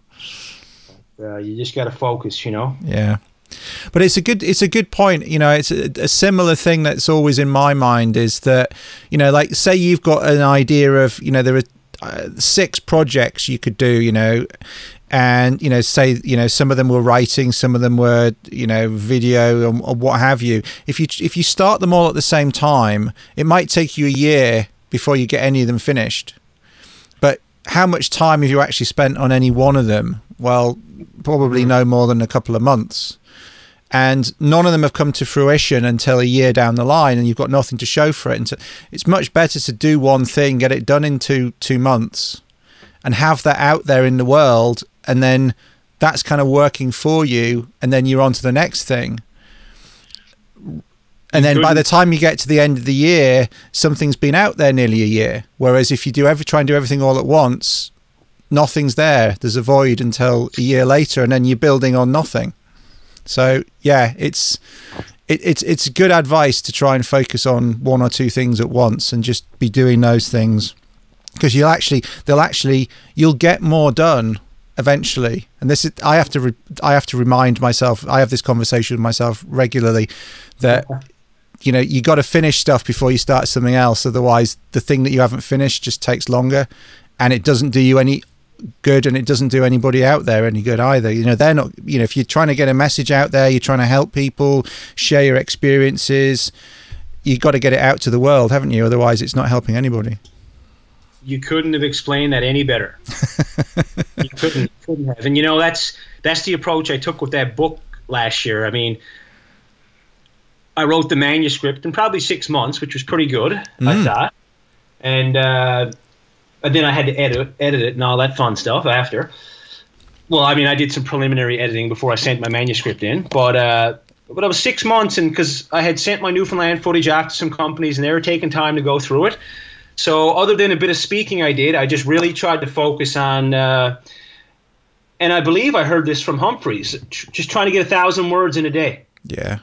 And that's and that's what I done. And some days I did three thousand, mm mm-hmm. but I just picked away at it uh, from like September until like February or something, and next thing you know, it was done. And now I have two. Th- you know what I mean? So if I would have just been doing that and then trying to put things on YouTube and you know doing everything, it probably wouldn't have happened. Yeah, you know, you'd have, you know, as quick, right? Everything would be half-assed and nothing would be done properly. Yeah, I, I get it. Yeah. yeah. You, you know, you know Dick Proenneke? Yes. You've watched his videos. Yes. one of his big, one of his, well, it's not him, I guess. Whoever's doing the voiceover there. You know, in Dick Dick's perspective, mm-hmm. what does he say? He says, "Too many men try to do too many things at once, but they don't, you know, but they don't focus on one thing and focus on doing a good job on that one one thing, you know? Yeah. I don't know if I did any justice to what I was trying to say there, but basically he's like, you know, because he was out doing that log cabin, and that's all he was focused on was building that log cabin. Yeah. Now he obviously had doesn't didn't have the distractions we have, uh, being out there and disconnected in in the middle of Alaska, but. You know that was his. That was the message he, he had there. I just thought about that actually randomly, but too many people, you know, and are just they don't finish a job. You know, they don't stick to that one thing and finish it. They just mm. kind of get sidetracked easily. But suppose that makes sense. It does. It does indeed. It does indeed. Yeah. So, yeah, fewer distractions. Get outdoors. Have some time on your own. It's good for everyone. Challenge yourself. Indeed. Indeed. So lots to look forward to then in terms of what's coming out from you. More videos, more books, and yeah. um, I'm excited. Yeah, and you're and you're upskilling. And I think that's another important thing. I, I often say that to people about short trips. You know, you, you can use them to upskill for bigger things that you want to do. And um, more data. I have a I have a friend that I do quite a few trips with, and we always one of the we have this silly phrase that's like now now we have more data. You know, it's just like more data. You know, we can we can use that and feed that into what we do next. So uh, yeah. Yeah. Well, I, you know, right from the start of our conversation, I told you how this all began. Besides the canoeing trip, I mean, it was one night hmm. in the woods on my own with a, a knapsack from Canadian Tire that had three holes in it, and uh, a pair of rubber boots that probably had holes in them too, and uh, and I just built up from there. One night, two nights, three nights. It's not like I went one night and then I said I wanted to go across Newfoundland. No, you know, I, I had done you know, a, a 14 day trip self self uh, supported. You know, so yeah, you gotta you just gotta take baby steps and, and be patient and get out there. Absolutely, absolutely. It's, yeah. it's it's free, other yeah. than the equipment. You know. I used to be a big gym goer, you know, and when I was playing hockey and I was training myself, you know, my working out and running and lifting weights and stuff. But uh, I don't do that no more. My exercise is outdoors, and yeah. I don't gotta pay. I don't gotta pay any gym membership. You know, you, I buy I buy a pair of cross country skis. I pay. You know, I I, had, I bought a set for three hundred and fifty odd bucks. Uh, you know, that's probably you know ten month gym membership right there. Yeah. Now I can use them for four or five years. I've had them for two years, and I'm after using them dozens of times. I don't pay a cent when I go out. No, and it's great exercise as well. And it's a one of the best aerobic anaerobic exercises mm. you. And I got the girlfriend hooked on them, and she loves it. And we go all the time. We take the dogs, and it's one of my favorite ways to travel the woods now. And I, yeah. I might use those on my little trip now next in a couple weeks if if there's enough good powder around because mm. things are kind of. We had some rain here recently, so the snow's a bit crusty, you know. Right. Yeah. So there's freeze thaw cycles. Yeah, yeah. It's not so not so much fun on the skis when it's like that. So. No, sure. You can walk around now with your boots on and right. in like probably five or six feet of snow in the woods. Right. It's all hard as a rock. Wow. Okay. But uh, that's it, man. Yeah, well, enjoy. You know, there's always. It's never the same two years in a row, is it? There's always there's always more to experience out there. So yeah, in, enjoy. You got to enjoy what's there. I think that's the the lesson. No, there's no point wishing it was powder or wishing it was this, that, or the other. It's you just got to make the most of what's there any, any any given time. I think. You can make a million excuses. You know, it's too cold or it's Yeah. in the office. Absolutely, absolutely. So, Justin, I think we'll we'll kind of bring it to a to an end there. We've been talking a fair while. If people want to say hi and hit you up on the interwebs, where's a good place to to say hi? Well, I'm on I'm on the the classics. You know, uh, Facebook at uh, the Newfoundland Explorer is my name there. Mm-hmm. Uh, on Instagram, just Justin Barbour. Twitter is Justin Barbour, and uh, you know we got my YouTube channel, which you discussed earlier. That's Justin Barbour as well. I'm sick of saying my name now. and, uh, and that's yeah, you know, I don't know. I'm on LinkedIn, but no one. That's not really. I I don't post there very much. Put a scattered thing because you know you never know. And uh, yeah, I got a webpage, NewfoundlandExplorer.com. I'm sure you'll have all that link below. Yeah, we'll link we'll link to Yeah. that in the show notes. But it's good, good. So uh, yeah, check check Wicked. Justin's stuff out.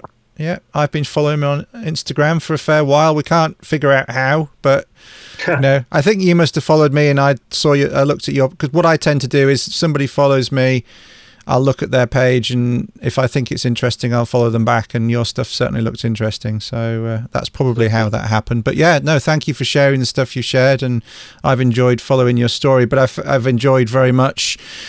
You know, joining those dots and hearing more about it and learning more about what you've done. And I look forward to seeing more of it coming out in the coming months. And uh, thank you for spending the time, Justin. It's been uh, very interesting and enlightening. Thanks, Paul. Really appreciate you giving me the opportunity, having me on here, and wish you all the best, man. Yeah, Great thank chat. you.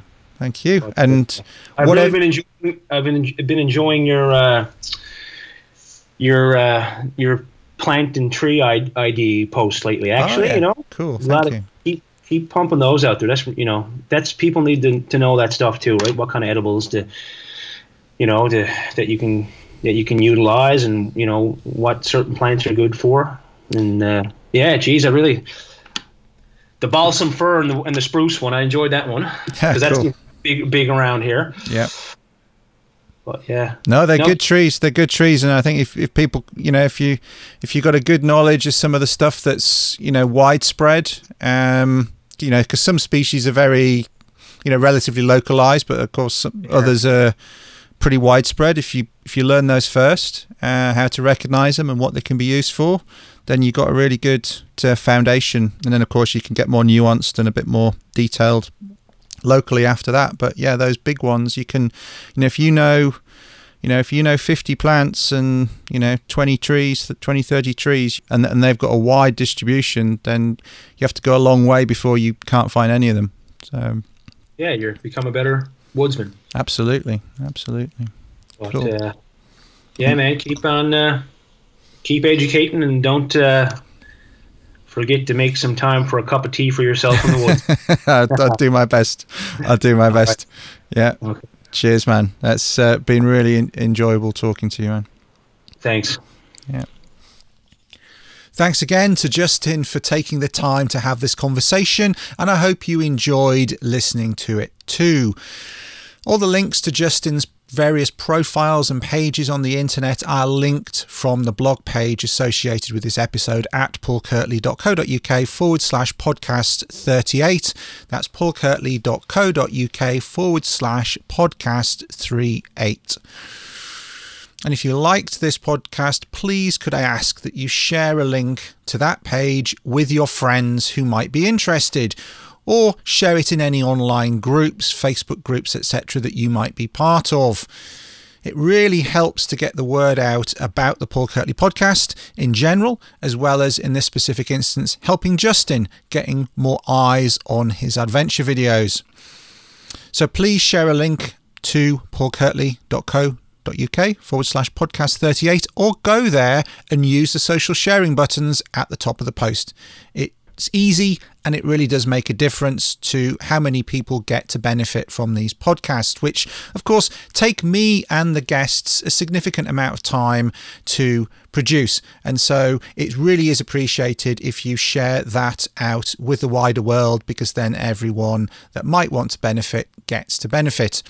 And I'm sure if you did like this podcast, some of your like minded friends will do so too. So thank you in advance for helping spread the word. Finally, just to look forwards to the next episode, it will be a new format for the Paul Kirtley podcast. That will be episode 39.